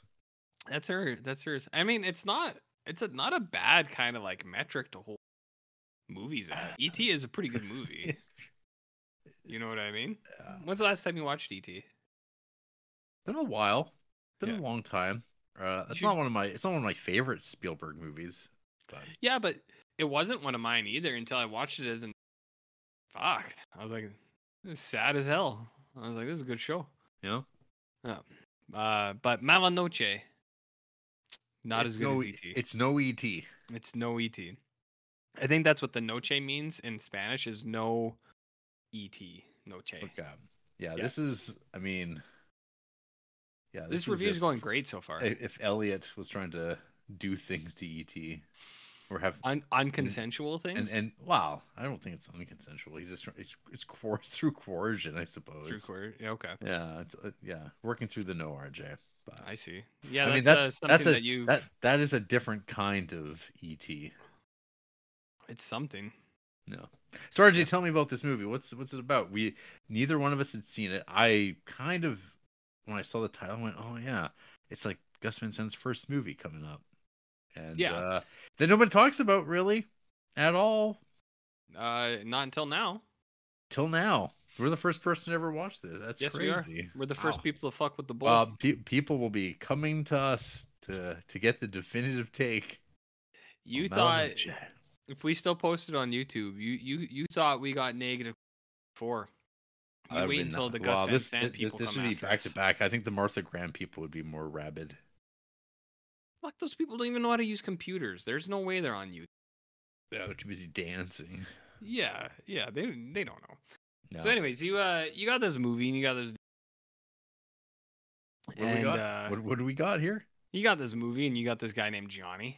Yeah, Johnny, and Johnny works in like a convenience store. It's kind of like a liquor store, isn't? Walt, the guy who works at the convenience store. Yeah, he's trying to like... yeah, well, which one's Johnny? Johnny's the guy he wants to bang. Oh yeah, Johnny's the Mexican. But he can never get Johnny. Okay. But so, he's going to settle for Pepper. Pepper. Okay, yeah. Okay, so Walt works in the convenience store. Yeah. And what city do they live in? Portland. Right beside the Mexico border, as everybody knows. So, Portland, we have Walt. He works in the convenience store. And the introduction to this character is, hey, watch out for him. He likes boys. He'll get you, is, I think, what one of the other characters says. So, Johnny and someone else are in there, and it's Walt, and he does some narration. He says, man, this kid, look at this kid. He says that he's 18. I doubt it, but... Walt likes what he sees. Yeah, he says. I think he says he's 18. I doubt it, but I'm in love, so I don't care. Is what the character Walt says. He's very playful. He's like, "Hey, man, what you got on your neck? Is that hickey? Oh my god, that's crazy." And the other regulars at this place that are getting the night bus or night train is the drink that they're getting all the time. They're like, "Oh, you gotta watch out for Walt. He's boy crazy. He'll get you." And this guy's like, Johnny's like, leave me alone. He has a predilection for the Mexican boys, the young Mexican boys, the Bislats. The Bislats, I believe, is who. So this guy's like, hey, I just want this thing, and Walt's like, all right, whatever. And the guy leaves, and then Walt closes up a little bit later, and he sees him outside, and he's like, hey, what are you doing right now? You got a place to stay? Hey, come on. I got you sleep at my house. Like, come on. I know it's hard out here for a kid. And the guy's like, get away from me. I don't want to talk to you. He's like, hey buddy, I'm just trying to be friendly. He's like, yeah, I'm just trying to be friendly. Just trying to help a guy in need. I can tell you. And I think he goes in, hey, cutie. He's like, what are you doing out here on the side of the street? He's like, listen, it's cold out here, man. You got a place to stay? And the guy's like, there's real like, I could take care of you. I could take care of you. It's, you come over. Make you a spaghetti pizza pie. Pepperoni pasta pie. And Johnny's like, nah, I'm out of here. He's like, all right. He's like, don't go. But he leaves. So Walt goes to his female friend, and he's just like, guess what? I'm in love. And she goes, you're always in love. He's like, well, this time is different. This is the guy. And she's like, well, you want to invite him over for dinner? He's like, yeah, I'd love to invite him over for dinner. She's like, okay, go do it. And, you know, a lot of stuff happened in this movie. It's just, you know, people moving, people interacting. She parks the car, and a guy comes in and he says, hey, you shouldn't be here all by yourself, pretty lady. Hey, what are you doing alone? And while Walt's doing other stuff. And, you know, it's just people. It's just people interacting. Cinema Verte, some have said. So they go around looking for Johnny. He's like, I got to find this kid. I don't know where he is, but I got to find this kid. So they find him. He's like, hey, he's playing a video game. He's like, hey, guess what? You come on over. I'll give you a little pasta pizza pie. You come on over and I'll make you a little dinner. And Johnny's like, I don't really want to hang out with you. But can my friend come? And he's like, yeah, sure. Everybody can come. Bring him. Bring your friend. So they take him over to the apartment. They make him some dinner. The boys aren't really interested in hanging out with the gringos. But, you know, Walt has some conversations about what did he talk about? He was like, you know, like, people don't know that you, like, the cow is the burger, man. Like, if you had to kill the cow, you wouldn't eat the burger, man. What is it, a Richard Linklater film? He's kind of talking like that. And he was just, if you had to kill the cow, you wouldn't eat the burger. But people don't have to do that. You just get given the burger. And I think that's why a lot of people eat the burger, man. And the two young Mexican fellas, they're not really interested in this, and they do a little dancing and stuff, and then Johnny's like, holy shit! He's like, I got the key to the hotel. Our third friend, he's gonna have to sleep on the street. And Walt's like, I'll drive you there. And they go pick up the third friend, and he's like, can he come over for dinner too? And he's like, yeah, of course, everybody come on. So the three boys come over. They kind of hang out. The third boy eats, and then there's like, hey, we gotta go home. Drive us home. So Walt drives him home, and then when he's driving home, he's like, two guys that aren't Johnny, guess what? I really like Johnny. And then Johnny's like, goodbye, weirdo, and he runs in. And he's like, all right, guys, I'll give you $10 so that I can sleep with Johnny tonight. I think Johnny's there for a second, and then he's just like, I'm not doing this, and he leaves. And he's like, listen, guys, it's $10. He's like, I wish I could give you 100. I do believe it was 15. Yeah. Oh, 15? Yeah. Was his offer, yeah. But he just had his $10 the $10 gets lifted and it gets swiped by the by Pepper. By Pepper. Yeah, so he's just like, "Listen guys, he's like, I love Johnny." He's like, "You got to let me in." He's like, "I got 15." He's like, "I wish it was 50, but it's 15." It's 15. He's like, $15. Like let me do it. And the one guy's like, "Nah, too," and then it's Pepper, and it's Walt and Pepper, and then they try to go in the hotel, but they don't have the key, and the super is just like, "Nah, you guys aren't coming in." So Walt's like, "All right, man, you come back to my apartment. It's cool. He's like, "Nothing personal. It's not personal. It's cool. You come back in my apartment." So he takes him, and then some stuff happens. Jared, can you describe the stuff that happens at the apartment? Butt stuff. Yeah, some stuff that is maybe consensual. Maybe not. Yeah, I mean, I guess it's a little fuzzy. The description of it is, I believe, that Walt lets Pepper pop him. Yeah. And it goes from there. Yep. It's a bit aggressive. Yep. And then Pepper takes the $10 and then leaves, and then the next day Walt swipes the money, and then the next day Walt's feeling like he was like. Yeah, well, it feels like he's been taken advantage of. But then, he's also like, he's like, I bet they really sore. They're having a laugh. Yeah, he starts dipping into a little bit of a real racist commentary. Can you elaborate? I just like Mexies. He's making some real generalities about the Mexican people. Yeah, he said, I bet they're having a real good laugh about how they did this to the gringo. Mm-hmm. You know, it's that kind of talk. That's right, that kind of talk. But you know what? At the end of the day, I think everything's gonna work out just fine, RJ. Yeah, I mean, maybe he'll even teach you how to drive. Yeah, no hard feelings. So yeah, after that happens, the three boys hang out at the store a lot, and they sometimes take stuff. And he's like, "Ah, Johnny, take the apple pie, whatever." And he takes him out to the country sometimes, and he tries to show him how to drive. Johnny is never interested in him, and sometimes he steals the car, and then Walt's really upset about that. No.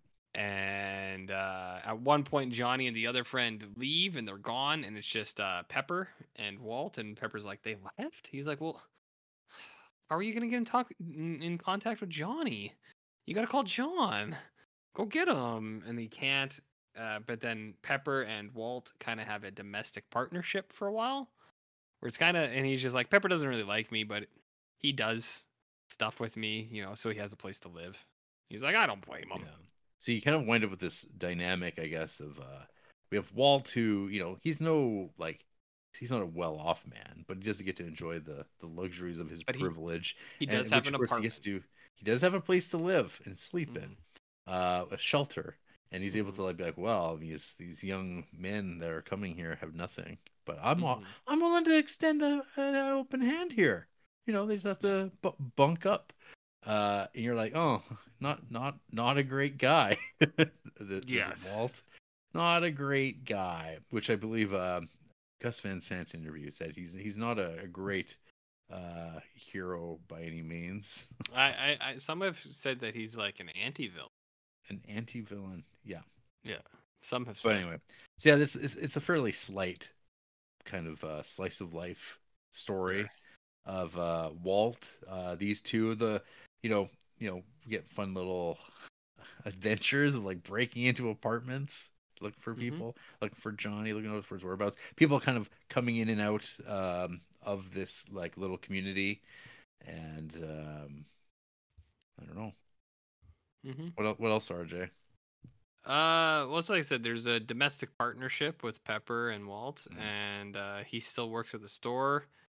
Yep. And then Pepper gets sick a little bit, and then Pepper kind of wants to leave or something, and Pepper leaves. Yep. And then Johnny comes back. Yep. And Walt goes, Johnny, where you been? And John says, well, they deported me, but I came back. Because they thought he ran away. He's like, they deported me, they got me, but I came back. He's like, because I came back for you guys. And then Walt is like, I knew it. I knew you wouldn't leave us. And he's like, come over here, cutie. And then Johnny's like, no, weirdo. And then he kind of like walks away. I believe because I'm a puto. Yes, he does. And then there's Johnny. I don't know. He's kind of like doing his own thing. Walt's like, I don't know if I'm going to see Johnny again. And he's driving down the street one day, and he says, hey, there's John. He says, hey, John, come to the store. Come to the store, man. Come say hi. Come to the store. Come to the store, man. Come say hi. And then he drives off. And then we get the credits. Yep. And that is more or less. I think I did an incredible job running down. Incredible. I don't think I missed a beat. Not a one. Not a beat. So This is a film by Gus Van Sant. It came out in 1986. It's 75 minutes in length. Yep. It is available on the channel. If you look up what Mala Noche means, it is something you could learn in Spanish. And it is in English. Oh, is that what it means? Yeah, I think it means not as good as E.T., okay, or it's not E.T. So interesting. I guess the extra Mexican fellas, but yeah. So this is a film, Jared. I've never seen this. It is Bad Night. Oh sure, absolutely. I think this movie is like side quotation credited as also being called Night Train. Like in the opening credits, it's like also known as Night Train, because that's like what all the old drunks buy at the convenience store, or whatever. But yeah, this is a movie that I watched. Would you like to know what I thought? Yeah, to go first, of course, RJ. I didn't much care for this film, Jared. Yeah. No, I think if we still post on YouTube, some people get mad at me. I thought this movie was kind of gross in the sense that this guy seems highly predatory, and I feel like this movie is an admission of a crime in some way, because he's preying on these vulnerable young men, and like he's documenting that he's preying on these vulnerable young men, and it's just like, I don't know if you should like be telling this story, dude. Because you thought this was about Gus Van Sant. I did think it was about Gus Van Sant. I did. Well, it's an adaptation of an autobiography of a man. So well, whoever wrote that book, like, I feel like he's documenting a crime, like a statutory rape crime or something. Because the movie starts with they say they're 18. I don't believe them, but I'm okay with that. And then it's just this dude who's constantly pressuring this guy to sleep with him and trying to buy his way in there, which it's I know guys do that. Guys do that with other guys. Guys do that with gals. I know that's a real thing, but I was watching this and I was like, I don't know, man. I was like, I don't know if I like seeing this guy so strongly pressing his sexual agenda on these vulnerable young men. In the Dennis Lim essay that accompanied this DVD release, Dennis Lim describes Walt as a connoisseur of exotic jailbait. That guy locked that guy up too. And that guy's a criminal also. This is where Gus Van Sant acknowledges is certainly not a positive gay character. No, I definitely don't think so. But the guy who wrote that, I would lock that guy up too, because I think that guy's also a criminal. I see. This is RJ's world. You lock people up for words. Well, I mean, it starts with the word. It said, "Hey, this guy's a real connoisseur of young jailbait," and it's just well, what's that guy doing when he's not at his computer? Exotic jailbait. Exactly. Lock him up. Jared, lock them up. I mean, if this was I feel like if this was people closer in age and it was consensual, which I know is not what this movie is. It's not about that. I realize that. Dude's life story about a guy chasing younger guys. I get that. It's just, I feel the way the guy goes about it, it's aggressive that it's just Johnny doesn't want to, he doesn't want to be with you, dude. You gotta stop. Okay? So, I don't know. I thought this guy was way too sexually aggressive. You know me. I'm abstinence only. So I have a different platform, which I believe is what everybody should be. Mm-hmm. But I don't know. This movie was... I didn't like it because I thought this dude was being a real predator and a little too forceful on these young men. Which I was like, oh, I don't like that. I was like, I think you could have went about a little softer. Okay, are you in? And he says, no, I'm not interested. No problem. I respect your boundaries. Is there any fellas out there who are interested? You know what I mean? And then the end, it'd be a 4-minute short, which would be cool. But in terms of the Gus Van Sant debut, everything's fine. It's a black and white first movie. I think the only thing people probably talk about that scene where Johnny's got his head out and you see the reflection in his glasses, but at one point you see the cameraman, and people are probably like, "Oh, that's part of the charm." And it's like, yeah. Oh, you know what's not part of the charm is the sound looping. There's a little bit of that. The audio is pretty cruddy. Yeah, the syncing is feels very cheap. So yeah, this 75-minute movie, I started at regular speed, and then I think 20 minutes in, I turned it to 2x speed because I was like, "I'm not in." Were you looking for the 2.5, the 3? I was looking for the 10x 10 speed because I was like 75 minutes is too short. I was like, too long. I was like, I'm 20 minutes in. I was like, I don't like this, and I'm not going to. So I watched the whole thing, as always, as contractually obligated. But I did speed it up at 2x speed because I was like, this isn't for me. Mm-hmm. So I know some people are probably like, man, this movie's really camping this or that. And it's like, sure, I guess. But my thing was I just thought Walt was not understanding a very strongly worded no. And I know that a lot of talk on here is working through the no. But I think that can get you arrested these days, pal. So you leave those underage Mexicans. If they say no, you respect that boundary. That's all I'm gonna say. Okay.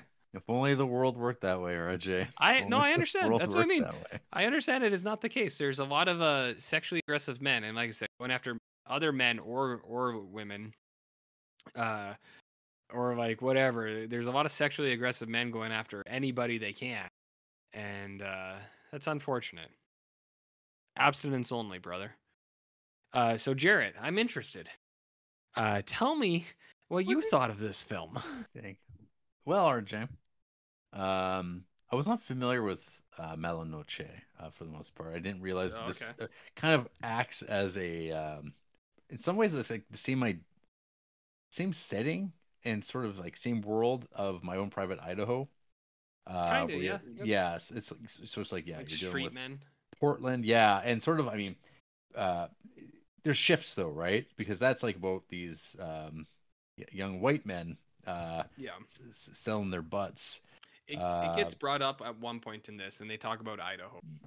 Yeah, and then there is the whole bit where one of the, I'm not sure if it's Pepper or not, but like one of these helpful hustler types is like, yeah, if this doesn't work out, you go over to this guy's place. He'll take care of you. You just got to go along with it. And, you know, there's an implication of what that means. Mm-hmm. I mean, it is, I imagine it's a reality for young queer people that basically are going through this, particularly in the 80s through the 90s, probably even now, I'm sure.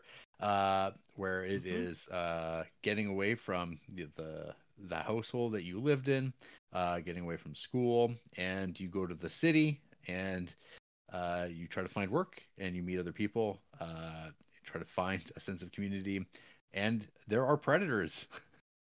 There's one that's like, you know, you always imagine it's like some like 50-year-old dude stuck in the streets, chicken hawk types. But it's like this guy's like not that much older than our two immigrant friends. It's I'm not sure how where you would place the age of Tim Streeter, the actor playing Walt. I thought it was like 52. Yeah. Yeah, Tim Streeter. Yeah, I don't think. No, he's like I don't know, like 23 maybe. Yeah, so this is the only movie he's ever been in. I just noticed that. It's kind of an amateur actor, as far as I could tell. At least in the theater, or maybe he did theater work for all I know. Who knows? Anyway, so it's a depiction of that world. And I mean, the one thing that reading about this sort of predates the new queer cinema movement that happened in the U.S. Kind of like shortly after this, which I've seen a few movies of, like Greg Araki movies, and well, there's Bruce LaBruce, RJ. Bruce LaBruce person. It is. You might be familiar with his film No Skin Off My Ass. Oh yeah, that's a classic. I watch it frequently. Yeah. But yeah, those would be, and then what's his name? Goldmine guy. Todd Haynes. Goldeneye guy, Pierce Brosnan? Yeah, him too, I guess. Okay. All those movies he made. Yeah. You know Todd Haynes. Oh, I know Todd Haynes. You know Todd Haynes. You've seen Carol. Yeah, he's in Goldeneye. You've seen Far From Heaven. I have seen those films. A lot more polished movies. And more, I guess. That's something. Yeah. But I mean, Gus Van Sant starts making more polished movies. And he bounces around a lot, making all kinds of movies, like Psycho, where he went, you know what Psycho needed? It needed butthole shot? It needed fapping. What about the butthole shot? Yeah. Yeah, that's what he needed. He's like, yeah. Well, I mean, wasn't the big pitch of that was that it was a shot-for-shot remake? But then, but then what about these things he added to it? There's no butthole in the original cycle. Ah, because Hitchcock wasn't prepared to go there. But I mean, how is it a shot-for-shot remake when you add a butthole to it? No. You know what I mean? You probably don't know any Greg Araki movies, but Mysterious Skin starring Joseph Gordon-Levitt. I do know Mysterious Skin, actually. I've seen parts of that movie. I haven't seen the whole thing. I've seen like 20 minutes of that movie. Yeah. That's also about being a young hustler. I mean, I got nothing against young hustlers and Skin Game. It's just and it's about bad dudes sometimes lurking. Yeah, no, I know that movie. Like I've seen like 20 minutes. And it wasn't because I stopped watching. It was just I know the young skin game. I think that's fine, but I mean, or I don't think it's fine. It's just when the dudes push a little too hard, it's just like, I don't think anyone should be having even sexual stuff. It's just like, no one should be doing anything. No one should be doing anything anyways. So when the guys are a little too forceful, it always mm-hmm. You know what I mean? And that's this movie. So I mean, yeah. Again, I don't know. I don't think there's enough here for me to be drawn. Like, even just like, I'm not really interested in the subject matter per se. There's not much that happens. And so it's kind of like, oh, it's Gus Van Sant's first movie. Let's see where he started off. And you go, yep, this sure feels like someone's first movie. All right. Sure does. No. And yeah, like I said, I had a hard time getting through that sound looping, the dubbing of it, because it's like the way the sound was done, recorded afterwards, put over top, a little off. It really feels like you're watching a dubbed American movie. Mm-hmm. Something I'm not used to. And I mean, I saw some people comment here and there that they thought the movie looked like beautiful. They thought it was a beautifully photographed movie. No, I was like, I don't know about that. As I said, there's that one nice shot. Felt pretty murky. Damn it, John J. Campbell, who is like Gus Van Sant's like main cinematographer in the back in when, also shot My Own Private Idaho. It looks a lot better. Or even Cowgirls Get the Blues, he even did with Gus Van Sant back in old title. 1993, based on a what's his name, Tom Robbins, the motivational speaker, Tony Robbins. Not Tony Robbins. Oh, someone else. Very similar. Oh, but the movie also stars Uma Thurman, Lorraine Bracco, Pat Morita, John Hurt, Rain Phoenix, Ed Begley Jr., Carol Kane, Keanu Reeves, Sean Young, Crispin Glover, Roseanne Barr, Buck Henry, Grace Zabriskie, all star. Heather Graham is in there too. It's like next time you lead like, with Roseanne Barr. It's like a little Twin Peaks reunion. Udo Kier from Suspiria. The Udo? Yeah. Angie Dickinson. Wow. This is all star cast. I wish those guys were in this movie. I mean, I would rather watch even Cowgirls Get the Blues before I'd want to watch Mala Noche. Quite frankly. Well, quite frankly, it's not your grandpa's film. Yeah, this is, I don't know, adjacent movies that I think people might want to watch instead of this would be Barfly, for instance. I mean, I think Barfly is an incredible movie. I don't know if I quite see the connection to that, but... it's like I don't know what you'd call the kitchen sink sort of aesthetic. Okay. Yeah. All I can say is that this isn't as good as E.T. Yeah, if you want to watch, like, I don't know, movies from the, I guess, the lower strata of society, but enjoy your movie. Watch Barfly, Roger. Sure. I mean, Barfly is good. I don't know why, but yeah, there's like, this movie feels like, you know, it's lo-fi, fairly miserable sort of depiction of the world. And I don't know, if you're in the mood for that and you want to watch the first Gus Van Sant movie, well, you got Mala Noche. The Mala Noche? A Mala Noche. One bad night. One bad viewing. One bad movie? ? Well, that's for the viewer to decide.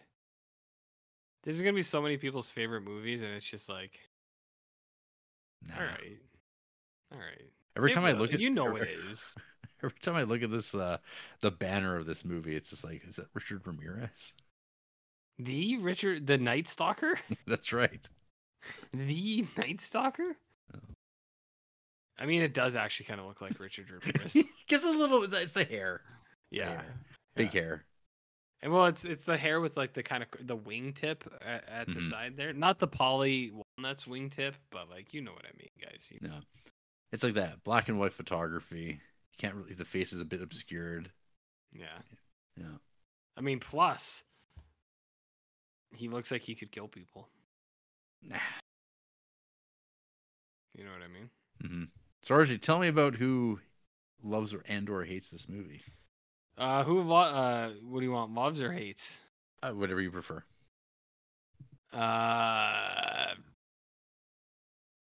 Hates? Sure. Do you want Josh or Saul?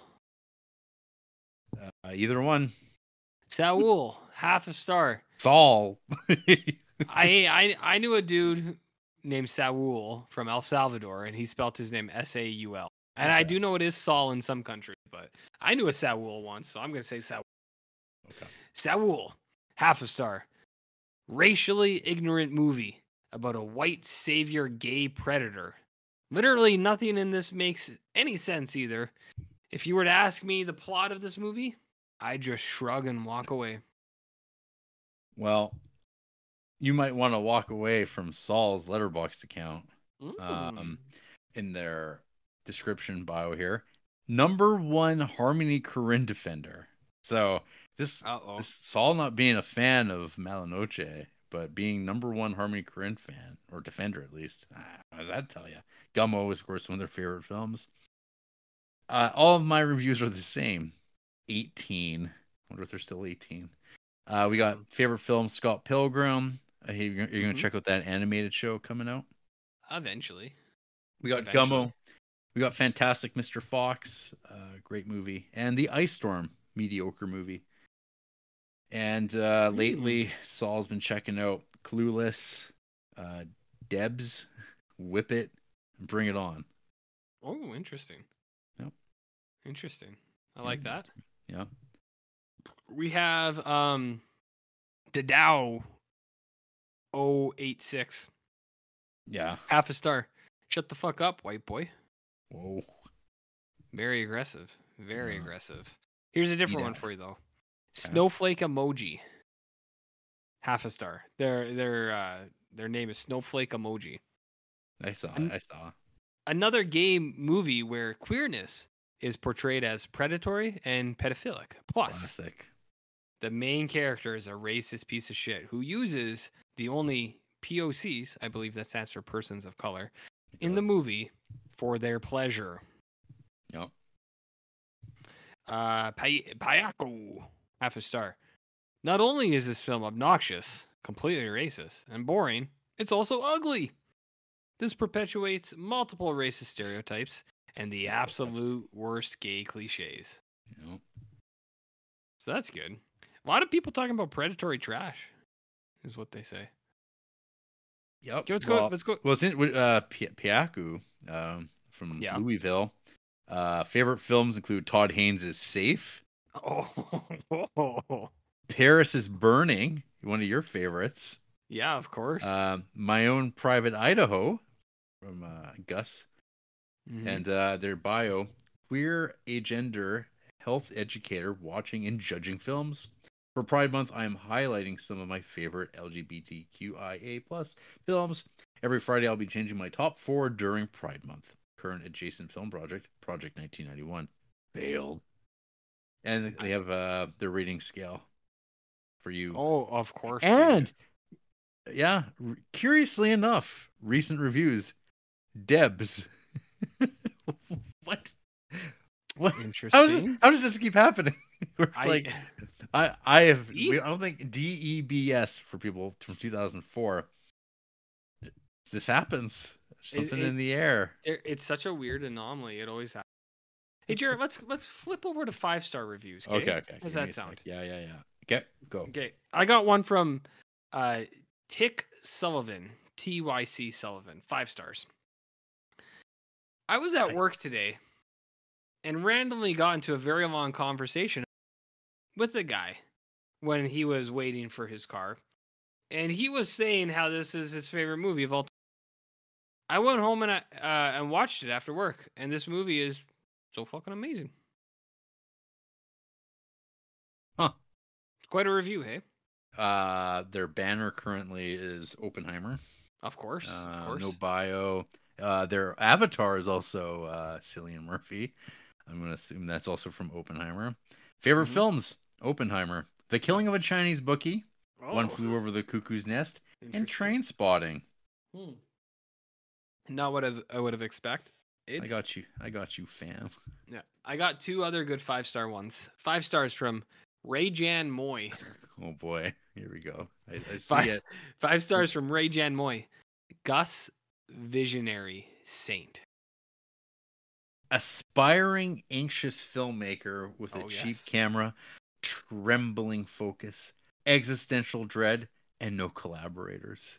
Want to consume a lot of films before I die in case I can't make one. Favorite films include Paris, Texas, Belle de Jour, Contempt, and Wild Strawberries. All of those Criterion mark. Except 5 stars. Strawberries. 5 stars for La Ventura. Only 4 stars for Le Samurai, and only 4 stars for Videodrome. Only 4 stars, but 5 for La Ventura. Eh? Interesting. Hey, I got another good one for you, Jarrett. Yeah. From Paul. You know about Paul? No, I don't know Paul. Paul gave this film 5 stars on May 17th, 2023. This is his review. It's not a burp, but this is his review. The most emotive work from Gus. Period. What a time to be emotionally honest. Period. End of review. So he's on a first name basis with Gus, apparently. Gus. Well, how often does one get the opportunity to say Gus? Not that often. Well, unless you're talking about Gus the Ghost, or Gus from Fern Gully. Yeah. Remember Gus? No, I don't know. Maybe I don't know if Fern Gully is in the zeitgeist currently. It'll have its time again, but yeah. What Paul is saying is that not only is this the most emotive work from Gus, but it's an incredible time to be emotionally. And is that in movies to yourself? He doesn't say. Shit. I want one. I got one here, though. Mm-hmm. Ari Malloy, 5 stars. Oh, yeah. A visual tour de force, utilizing high contrast monochrome imagery to exquisite effect as it tells a story of love, desire, and longing, drenched in a nocturnal kind of romanticism akin to that of Nan Goldin's photographs. The cameras perpetually linger over bodies in a way that Walt wishes to, but can't. The guitar and ukulele heavy music amplifies the sense of yearning that is ingrained into every frame and which expresses itself in highly desperate explosions of lust. Of Van Sant's debut is what a Wong Kar-wai film will be like if he simultaneously experiments with neo-realism and film noir. If Criterion releases a sequel to their America Lost and Found box set, this will fit right in. Of course. Incredible. Terry Malloy's been on this segment before, because I remember the bio. Every film is worth 5 stars when it begins. What happens over the course of it is what determines how many stars it loses. I mean, one of their favorite films is Night of the Hunter. So and quite long, and quite long. And yes. And Children of Paradise, all Criterion films. Mm-hmm. Do 5 stars just said honest, and their avatar is Marlon Brando. Oh, that person, yeah. But the person who said that this movie is just honest, 5 stars. Do we gotta lock them up too? It seems like you're the cinema police now. Hey, I'll lock you all up. All you people who like this movie, all you happiness guys out there. Hey, that movie I watched last night, I Like Movies, there's some happiness talking. Oh, I see. And there's a Manborg poster, too. That's odd. I don't know if Manborg was out at that time. In 2003? Yeah. I don't believe it was, but I think they're just kind of... No, Manborg didn't come out till 2011. I think they're just paying... 0 stars. Homage. 0 stars. Homage to 0 stars. Canadian filmmakers. 0 stars. Homage. Oh boy. Do you know about homage? They fucked up. Well, go get her. Go get Chandler. Go get her. They can't help themselves. Go filmmakers. Sloppy. Well, I mean, no, it's not Mala Noche, but few things are true. I have no final thoughts on this film, RJ. Thank you for asking. Jared, any final thoughts on this film? No final thoughts from me, RJ. Thanks for asking. My final thoughts are none to be seen. Or none yet to be revealed. The world's just not ready. And with that, this is a part where Jared says something that I have long forgotten what it is. But I think he's going to do something. And I say poopy butt. There you have it.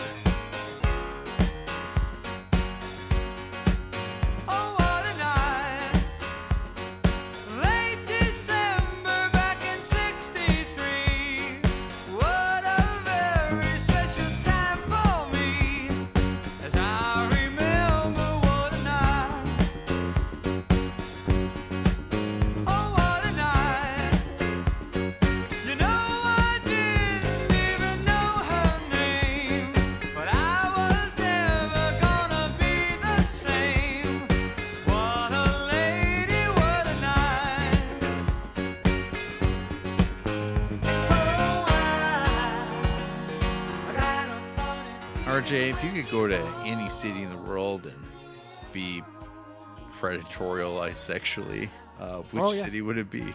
You know, it's Italy. It's somewhere in Italy. Well, I mean,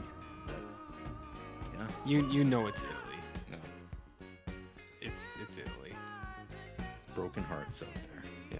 Hey, how come you sent me extraterrestrial visit? Well, is this the ET that Andy was talking about referencing? Would you like to share with the class? Which one? Well, I've seen this film. I can speak to it. Los Novos Extraterrestres. Directed by Juan Piquer Simon. The man, the legend behind such classics as Pieces, Slugs, The Rift, Cthulhu Mansion, Supersonic Man, to name but a few. His other movies may hit a little harder. Extraterrestrial 83. The fate of the Earth is in their hands. After a meteor-like object lands in the woods, poachers unearth a cave filled with alien eggs. As they attempt to destroy the eggs, one of them is killed by an unseen creature, leaving one egg intact. A young boy named Tommy finds the remaining egg and brings it home to hatch. As more murders occur around town, Tommy learns that his new pet alien, who he names Trumpy, possesses telekinetic powers. Trumpy? Have you ever seen egg get used so much in a description of a movie before? Egg? Eggs. I mean, what about Chicken Little? I feel like that might have some egg talk. Okay, this says eggs 1, 2, 3, 4. 4 times eggs is said in the description of this movie. Okay, that's more than probably even the movie Angel Eggs mentions it in the description. You bet your sweet ass. Okay, how does Gus Van Sant's Mala Noche compare to Don Dollar's Galaxy Invader or Night Beast? I mean, those movies fuck. This movie grapes. So no, not even close. No. Where would you rank this between Sweetie and Sovo Cantu Parija? What movie? Sweetie. Yeah. And Sovo Cantu Parija. Jesus Christ. What movie's that? That's what's his name? The Inuarte or Birdman guy, isn't it? That was his first movie. Was it Birdman guy or was it the Rome guy? It's one of those guys. One of those guys that everybody fucking loves now. It was his... Alfonso Cuarón. Alfonso Cuarón's first movie. Remember the guy who thinks he has AIDS? Oh, that movie! I forgot that. I totally forgot the title of it. Sovo Cantu Parija. Yeah. Oh god. Yeah, that's perfect Spanish, by the way. I think that's why. I think it's the perfect Spanish that threw me. Yeah. Sovo Cantu Parija. They exist. They coexist peacefully at the bottom of the pile. So I guess what you got to ask is what's worse, sexual coercion or thinking you have AIDS and sleeping with as many as you can. That's where this realm of Criterion film Filth. Yeah, I mean, there you go. I mean, that's another one of these movies. It's like, you know, I put Sweetie and Mala Noche, but like, so the top of that would be like a Barfly again, where you're. Well, like, that's a far way. Well, that movie's like, because that's like, I mean, that's what I mean though. Like that's like the genre though that you're dealing with. I would file them into the same sort of like misery, but one's like extremely well done and watchable, and a movie you would talk about fondly. I mean, yes, that is what's going on. That is what's going on. Yeah, I don't know. Again, we're like at 9 films straight where I'm like... Only 9, hey? Well, since starting at 401, with Spy number 401, it's been tough. It's been tough, RJ. Oh, I know it's tough. And you can tell us how tough it is by... hopping onto Instagram, finding Criterion Creeps, liking our posts about we're on Tumblr, our sore asses. Yeah. You can go on Letterboxd, check us out there. Jared Duncan, Barnloaf, you know the drill. Mm-hmm. Yeah, these we're episodes, on Discords. You gotta pay Patreon. Give us money. Pay to play, boys. Yeah. We accept lots of dollars, lots of high dollars. That's right. All the dollars. SoundCloud. Stitcher's no more. Stitcher's gone. iTunes is around. Google Play. Something else. I don't even know if people listen. I don't even know if they do that anymore. Tumblr's around and they care, which is nice. Hey, so next week we are apparently watching one of the greatest pieces of cinema ever made. No, I wouldn't say that. Allegedly. I wouldn't say that. Jean-Luc Godard's Breathless from 1960. Yippee! I heard you're a big fan of new wave cinema. It's not my favorite Godard. No, we know it is his most popular though. Jules and Jim, is that the one that you like? That's right. That's right. Oh, next week, all you French Canadians, you're gonna like it the way I talk. Devon. I like the French, and then I move into an Italian. Well, we got an accent for everybody on our podcast. I mean, what's a non-hate crime accent I can do for you? Some say we can't even speak English. That's true. I can do any accent as long as it's not a hate crime for me to do that accent. I can do any. You tell me which one. Okay. Very good. Tell me. Okay. Oh. Well, Let's call her quits right then and there. Oh, oui, oui. Good night. I'm French Canadian. It's okay. It's not racist.